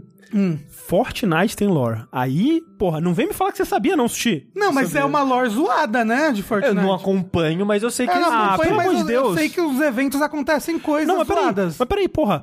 Caiu, ó, na décima temporada caiu uma- um meteoro Não. que veio um alienígena. Na aí cê- terceira temporada caiu um meteoro que veio alienígena. Foda-se. E aí na décima ele executou um plano louco dele aí que sugou o universo de Fortnite pra dentro do buraco negro. É, não, Não, Ao e- vivo e, a numa- cores. E numa animação muito legal. Não, Não, foi porra. muito. As pessoas estavam ali olhando pra um buraco negro. Porque assim, isso aconteceu Não, algo foi foda. parecido no Final Fantasy XIV, né? Quando eles foram reiniciar e tal. E aí tinha um meteoro caindo e tal, mas quando foi acontecer de verdade, cortou pra uma CG, né? Sim. Pelo menos pelo que eu vi, né? Eu não presenciei isso aí. Eu vi mais pelo documento do Daniel Dwyer. Mas no Fortnite foi em tempo real, cara. Foi muito doido isso. Mas o mais louco, ô, Sushi, é que quando aconteceu esse evento do mundo de Fortnite ser sugado pra dentro do buraco negro por causa de alguma coisa que esse alienígena loucão fez, E ele tem feito em todas as temporadas desde a primeira aparição dele, aparentemente. quando aconteceu isso, o jogo caiu. Ficou offline por dois dias. E as redes sociais do jogo também apagaram todas, ficaram pretas. É, eu acho que não foram 48 horas, né? Mas foi tipo, caiu domingo, voltou terça. Isso. Já tá no ar nesse momento? Sim, sim, nesse momento já Sim, tá sim, no ar e, de e volta. terça era o dia que tinha as atualizações em Fortnite, então. É. Cara, Sim. isso é muito esperto. Eu vi, uma, eu vi umas pessoas na internet, avulsas, assim, que tipo... tavam putas com Não, isso. que tava, nossa, que ideia merda, nossa, muito ruim isso que eles fizeram e tal, nossa, não faz sentido nenhum. E eu acho genial Eu também. Eu achei muito, muito isso que inteligente. eles fizeram. Porque, deu- obviamente, tipo, ah, deu- sei lá... É uma coisa que, te- é, tipo, eu tive o FOMO aí, eu tive o, o Fear of Missing Out, É. porque eu queria ter presenciado isso organicamente, sabe? Uhum. Parece algo muito da hora. Porque isso, a pessoa fala, não, a Tencent perdeu dinheiro. Não, gente, vocês não- vocês não estão entendendo. A décima temporada de Fortnite, que foi a que encerrou com esse evento, foi a mais fraca É. desde que Fortnite explodiu. Sim. O pessoal tava criticando pra caralho. Teve o lance dos mechas que o pessoal Exato, odiou, foram né? meses das pessoas só reclamando de Fortnite. Quando isso aconteceu, todo mundo esqueceu dos problemas da décima temporada. Esses dois dias que ninguém jogou, tava todo mundo falando de Fortnite. Exato. Não, falando do ARG, dos Ficou- números que é. estavam no buraco negro Porque do jogo. quando acabou, né, e o mundo foi sugado, ficou só um, um brilhinho, assim, um círculozinho com um buraco negro ali, né, no meio de uma, uma imagem de espaço. Se você entrasse no lobby, tava só isso. No o YouTube, Twitch da, da- do Fortnite, estavam streamando isso, né, essa tela. E aí, de tempos em tempos, apareciam uns números em volta, e o pessoal descobriu que se você pegasse as mensagens que esse alienígena passou através de uns desafios que você fazia, que você liberava uns áudios e tal, e é, combinasse com os números de alguma forma, você tinha uma mensagem e tal, o pessoal ficou, ficou louco. Eles ficaram tentando descobrir com- em que dia que ia voltar, né? E, velho, foram dois dias, o pessoal já tava né, maluco. É, mas, tipo, fizeram data mining no site, encontraram lá que provavelmente seria terça-feira. Mas isso de voltar faz sentido, porque até eu que não jogo, eu pensei, caralho, é o maior jogo da atualidade. Sim, sim. Ele se desligou de propósito. É. O que, que ele quer fazer com isso, sabe? Tipo, por quanto tempo ele vai fazer isso? Pra mim, sabe o que é mais inteligente de tudo? Hum. Porque eles lançaram agora, né, o Fortnite capítulo 2, que eles chamam. Isso. É quando saiu do buraco negro, voltou Fortnite É. com um novo capítulo, uma nova ilha, né? Um Uma- novo novas- mapa principal. Novo mapa e tal. É, Novas é, mecânicas, é. você pode ter barco, pode pescar. Pode nadar, que É. antes não podia. E tipo, sabe o que eu acho genial? Porque pra colocar isso assunto com novas coisas, eles teriam que atualizar o servidor. É. Pra atualizar o servidor, o que você tem que fazer? Desligar De- tudo. Derrubar o jogo por um tempo. E eles fizeram uma historinha pra justificar derrubar. E não só as pessoas não reclamarem, como elogiarem. E, tipo, ser interessante, ser instigante pra comunidade, isso é muito inteligente.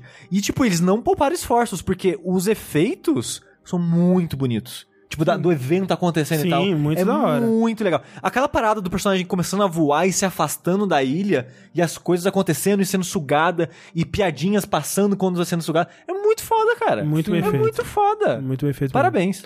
É, e aí lançou o novo mapa. Eu. Que ainda não é interessante pra mim. É, então, eu achei que eu fosse ficar mais interessado. Achei que ele ah, fosse mas mostrar. é porque Ah, é, não, é Fortnite, Fortnite, é, sabe? Fortnite. O que, o que ele tem? Ele tem uns, umas skins, personagens novos, umas dancinhas novas. Tem o, a nova ilha, né? Que vai ter um monte de coisa nova aí pro, pro pessoal fazer e Mas explorar. e se eles introduzissem uma mecânica de você carregar um bebê e mochilas nas suas costas? Porra. Você tem que equilibrar. Aí ia ser um jogo bem merda, né? Caralho. Quem vai comprar essa porcaria? Eu que não vou. Socorro. É, legal, né? Bacana. É Bacana. Fortnite. Se você gosta, você gosta. É. E vice-versa. E pra encerrar, a gente tem uns e-mails que foram mandados para vértice.jogabilidade.de. Agradecemos todo mundo que mandou. É, muita gente mandou a, resposta da nossa pergunta da semana retrasada, que foi qual é a sua experiência com... Primeiro, experiência com videogames. E as pessoas mandaram. Eu nem lembrava quem tinha perguntado isso, mas perguntamos. Deixa eu ler aqui o e-mail do Robson. Ele diz o seguinte... Boa tarde, estou ouvindo o podcast no dia 11 do 10 do 19. Acho o podcast de vocês muito foda, sou muito fã, muito obrigado. Minha primeira experiência jogando videogames foi com dois anos de idade, em 1997. Meu irmão tinha um Super Nintendo, então eu assisti ele jogando Super Mario World. Então um dia decidi jogar também. Em mais ou menos um mês consegui zerar o jogo. Caralho! Com apenas dois anos de mentira. Eu, eu, não- eu, tenho? Qual que é esse? eu tenho 45 anos e até hoje não zerei Super Mario World. Isso é verdade, nunca zerei Super Mario World. Eu zerei. É longo, né? É. É nada. Eu, eu, eu en- enjoo no meio, sempre. Não é nada, o jogo é gigantesco. Desde então, nunca mais me distanciei dos videogames. Bom, essa foi a minha primeira experiência com jogos. Abraço e muito sucesso Eu fazer pra vocês. é Super Mario World com dois... Só você deu pelo caminho da estrela, com Pois seu é. pai ainda ajudando. É com o controle de- desconectado. não, não, não. É... Porra, é difícil, Não, cara. é um ele jogou no difícil. Google Stage, aí o jogo... Previu o jogo É, inteiro. Previu o jogo todo, ele viu um gameplay no YouTube. E falaram, de- cara, com dois anos. Quem que lembra o que fez com dois anos de idade? É, isso é memória, memória fabricada. Memória fabricada. É, É, mas mas o problema parabéns com dois aí, anos foi é, Lê- bullying. Rafa, lê esse do Anônimo pra mim. Anônimo manda. Olá, jogabililindos. E convidado, não tem só Nankin. Tudo bem? Minha primeira lembrança de ter visto um videojogo na minha vida foi de Mario 3, no Phantom System do meu primo. Já a lembrança que marcou a infância foi quando ganhamos nosso primeiro console, também um Phantom, onde jogávamos Peter Pan, ou algo similar a isso. Devia ser Zelda. Sabe o que, que eu jogava? Um jogo, sei lá, Aventura na Ilha da Caveira, alguma coisa assim. Ah, Cutthroat Island. Eu sei que tinha uma fase que era tipo num, num rail assim. Ah, E aí eu, eu anotei num papel assim, aí tem que ir pra cima, depois tem que ir pra cima, depois tem que pular. Isso no Master System? Não, era no Super Nintendo, eu Ah, acho. ok. Mas o que me marcou não foi o jogo, e sim o caos daquela noite. Meu irmão e irmã brigavam pra ver quem iria jogar, e meu pai fez o que todo símbolo paternal da década de 90 faria. Caiu a minha mãe. Não, quebrou o videogame em mil partes. Caralho. Ah, que saudável. Que agradável. Semanas depois, enrabado pela minha mãe, ele chegou com o Super Nintendo. E é isso aí, continue com esse ótimo trabalho.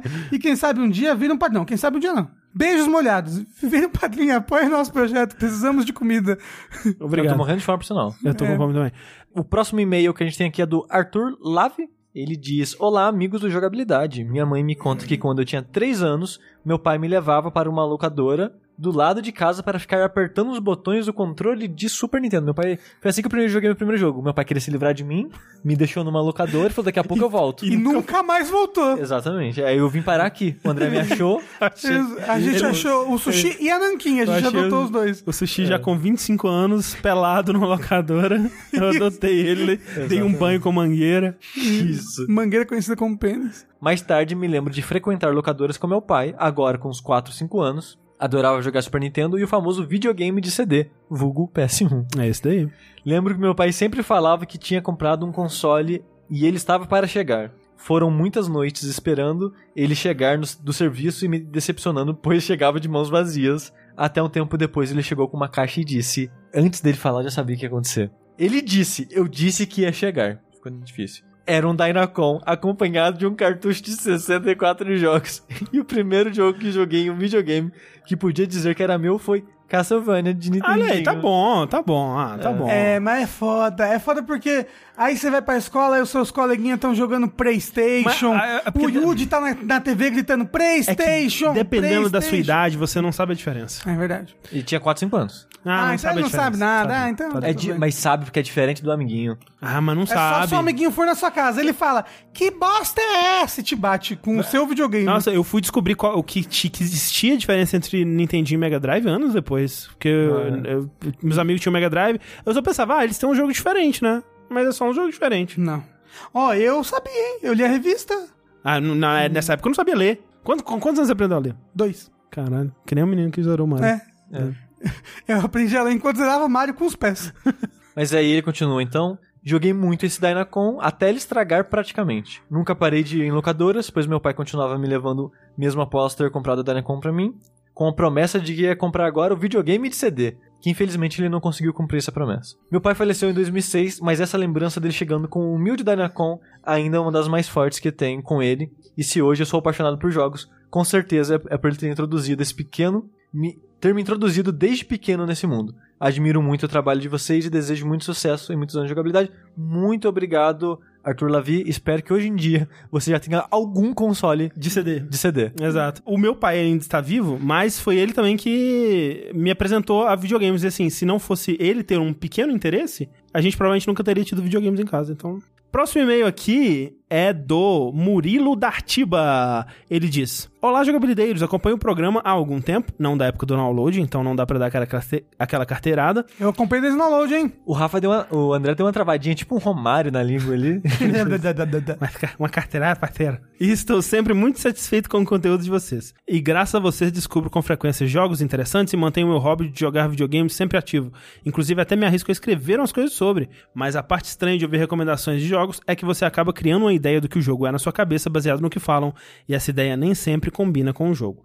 Por exemplo, graças a vocês, decidi experimentar jogar Dragon's Dogma. Comprei a versão de PS4 e fui com tudo. Afinal, pelo que falaram sobre o jogo, esse claramente seria um jogo perfeito pra mim. Mas por mais que teoricamente o jogo parecia ideal, na prática não foi bem assim. O jogo simplesmente não clicou. Não sei nem dizer o que aconteceu. Então fiquei com a impressão de que o jogo na minha cabeça era muito mais legal.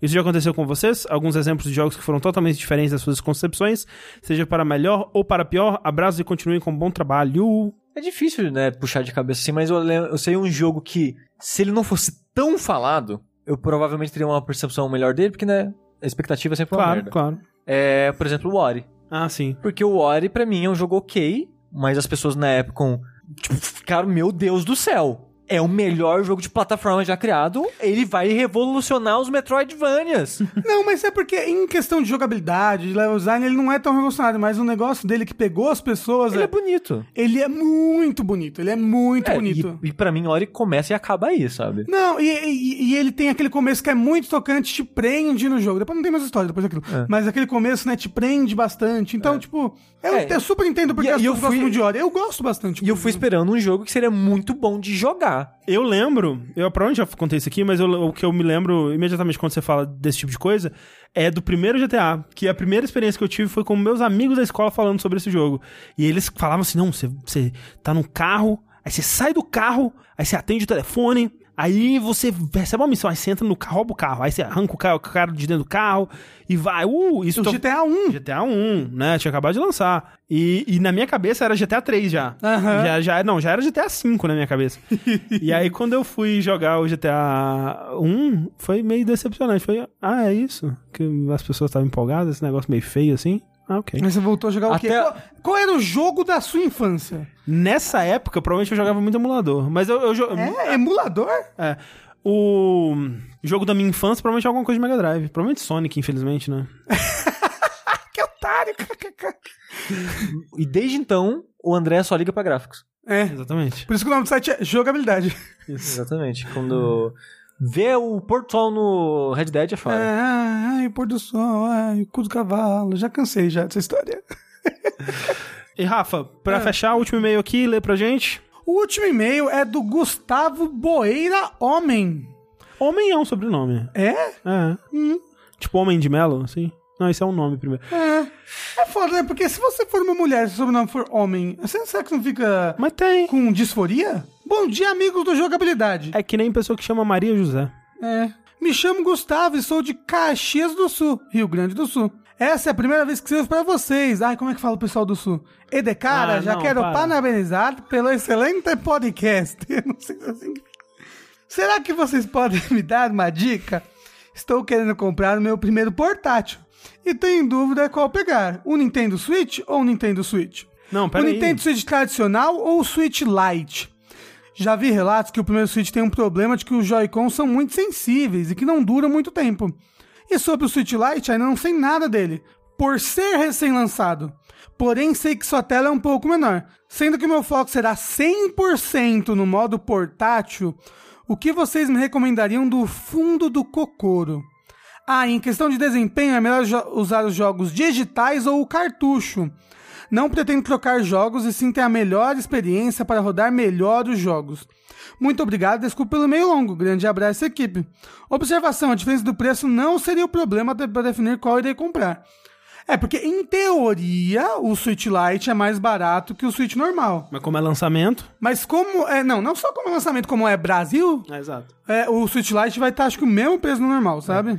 Se o Joy-Con pra você é uma preocupação, se preocupe duas vezes pro Lite. Porque no Joy-Con normal, ah, estragou, tipo, parou de funcionar, morreu de vez, compra outro. Você troca, você vai, No- pluc, é, tira e no- troca. No, Lite, morreu, estragou, comprar o outro console. É. E assim, por fora, é o mesmo analógico. Por dentro, talvez arrumaram, né, melhoraram o material que seja. Mas só por isso eu já iria com o outro. Eu já É, iria é. com o normal. Inclusive, eu ouvi rumores de que tinham pessoas que o, o, o, o analógico do Switch Lite estava dando drift. Mas era um rumor de internet, eu não posso afirmar. Mas aí resolvia passando um negocinho Ah, dentro. provável, né? Que nem o É, su- mas o normal. negócio é, o, o Joy-Con é um dos piores controles de qualidade de produto Em questão de durabilidade. É. né? É. desde, sei lá, PS2, assim, que eu joguei. O que é uma loucura, porque a Nintendo costuma ter bons controles, tipo, em duração, né? Sim. Mas o Joy Tipo, o Pro controller é ótimo. Agora o Joy-Con ele quebra muito fácil. Muito, muito, muito fácil. Tipo, eu tenho um problema de drift, todo mundo vai ter problema de drift eventualmente.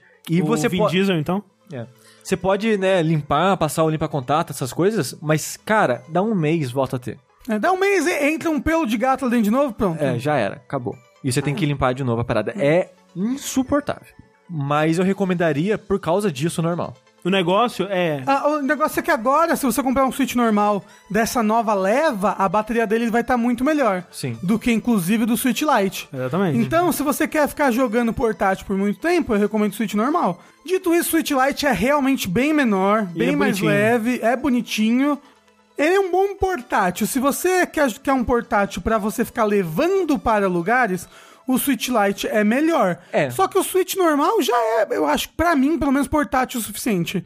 Você comprando uma casezinha legal, nossa, leva ele pra tudo quanto é lugar. E assim, e pra você ter um, um, um, um grip bom no Switch Lite, você provavelmente vai ter que comprar um grip legal e no Switch normal também você vai ter que comprar um grip legal. A não ser que o quê? Você jogue em tabletop e use um controle a a mais, que você pode fazer também no, Sim. no, Switch, no Switch Lite, só que o Switch Lite não tem o kickstand, né?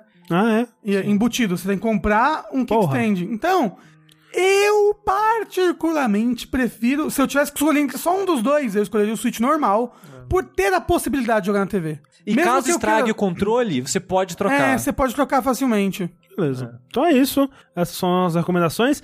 E esse é o nosso vértice. Muito obrigado a todo mundo que acompanhou. Lembrando que semana que vem é Jogabilidade, sábado e domingo, a partir das 18 horas. Grandes atrações, grandes novidades, grandes Programas? progra- coisas. É, é, Nankin andando pela mesa, provavelmente. Isso. E outras é, novidades e atrações, Jogabilidade. Aqui Isso. na twitch.tv barra jogabilidade. Esperamos vocês lá. E enquanto isso, eu sou o André Campos. Eu sou Eduardo Sushi. Eu sou o Rafael Kino. E até a próxima. Adeus! Ah, China, o que você tá fazendo aqui? Ah!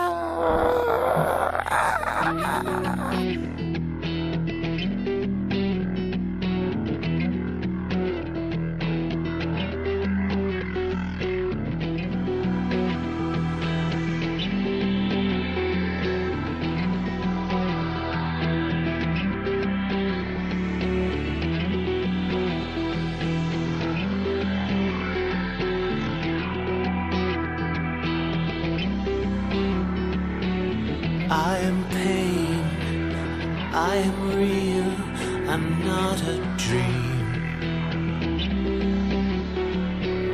I'm the chain around your neck as you scream.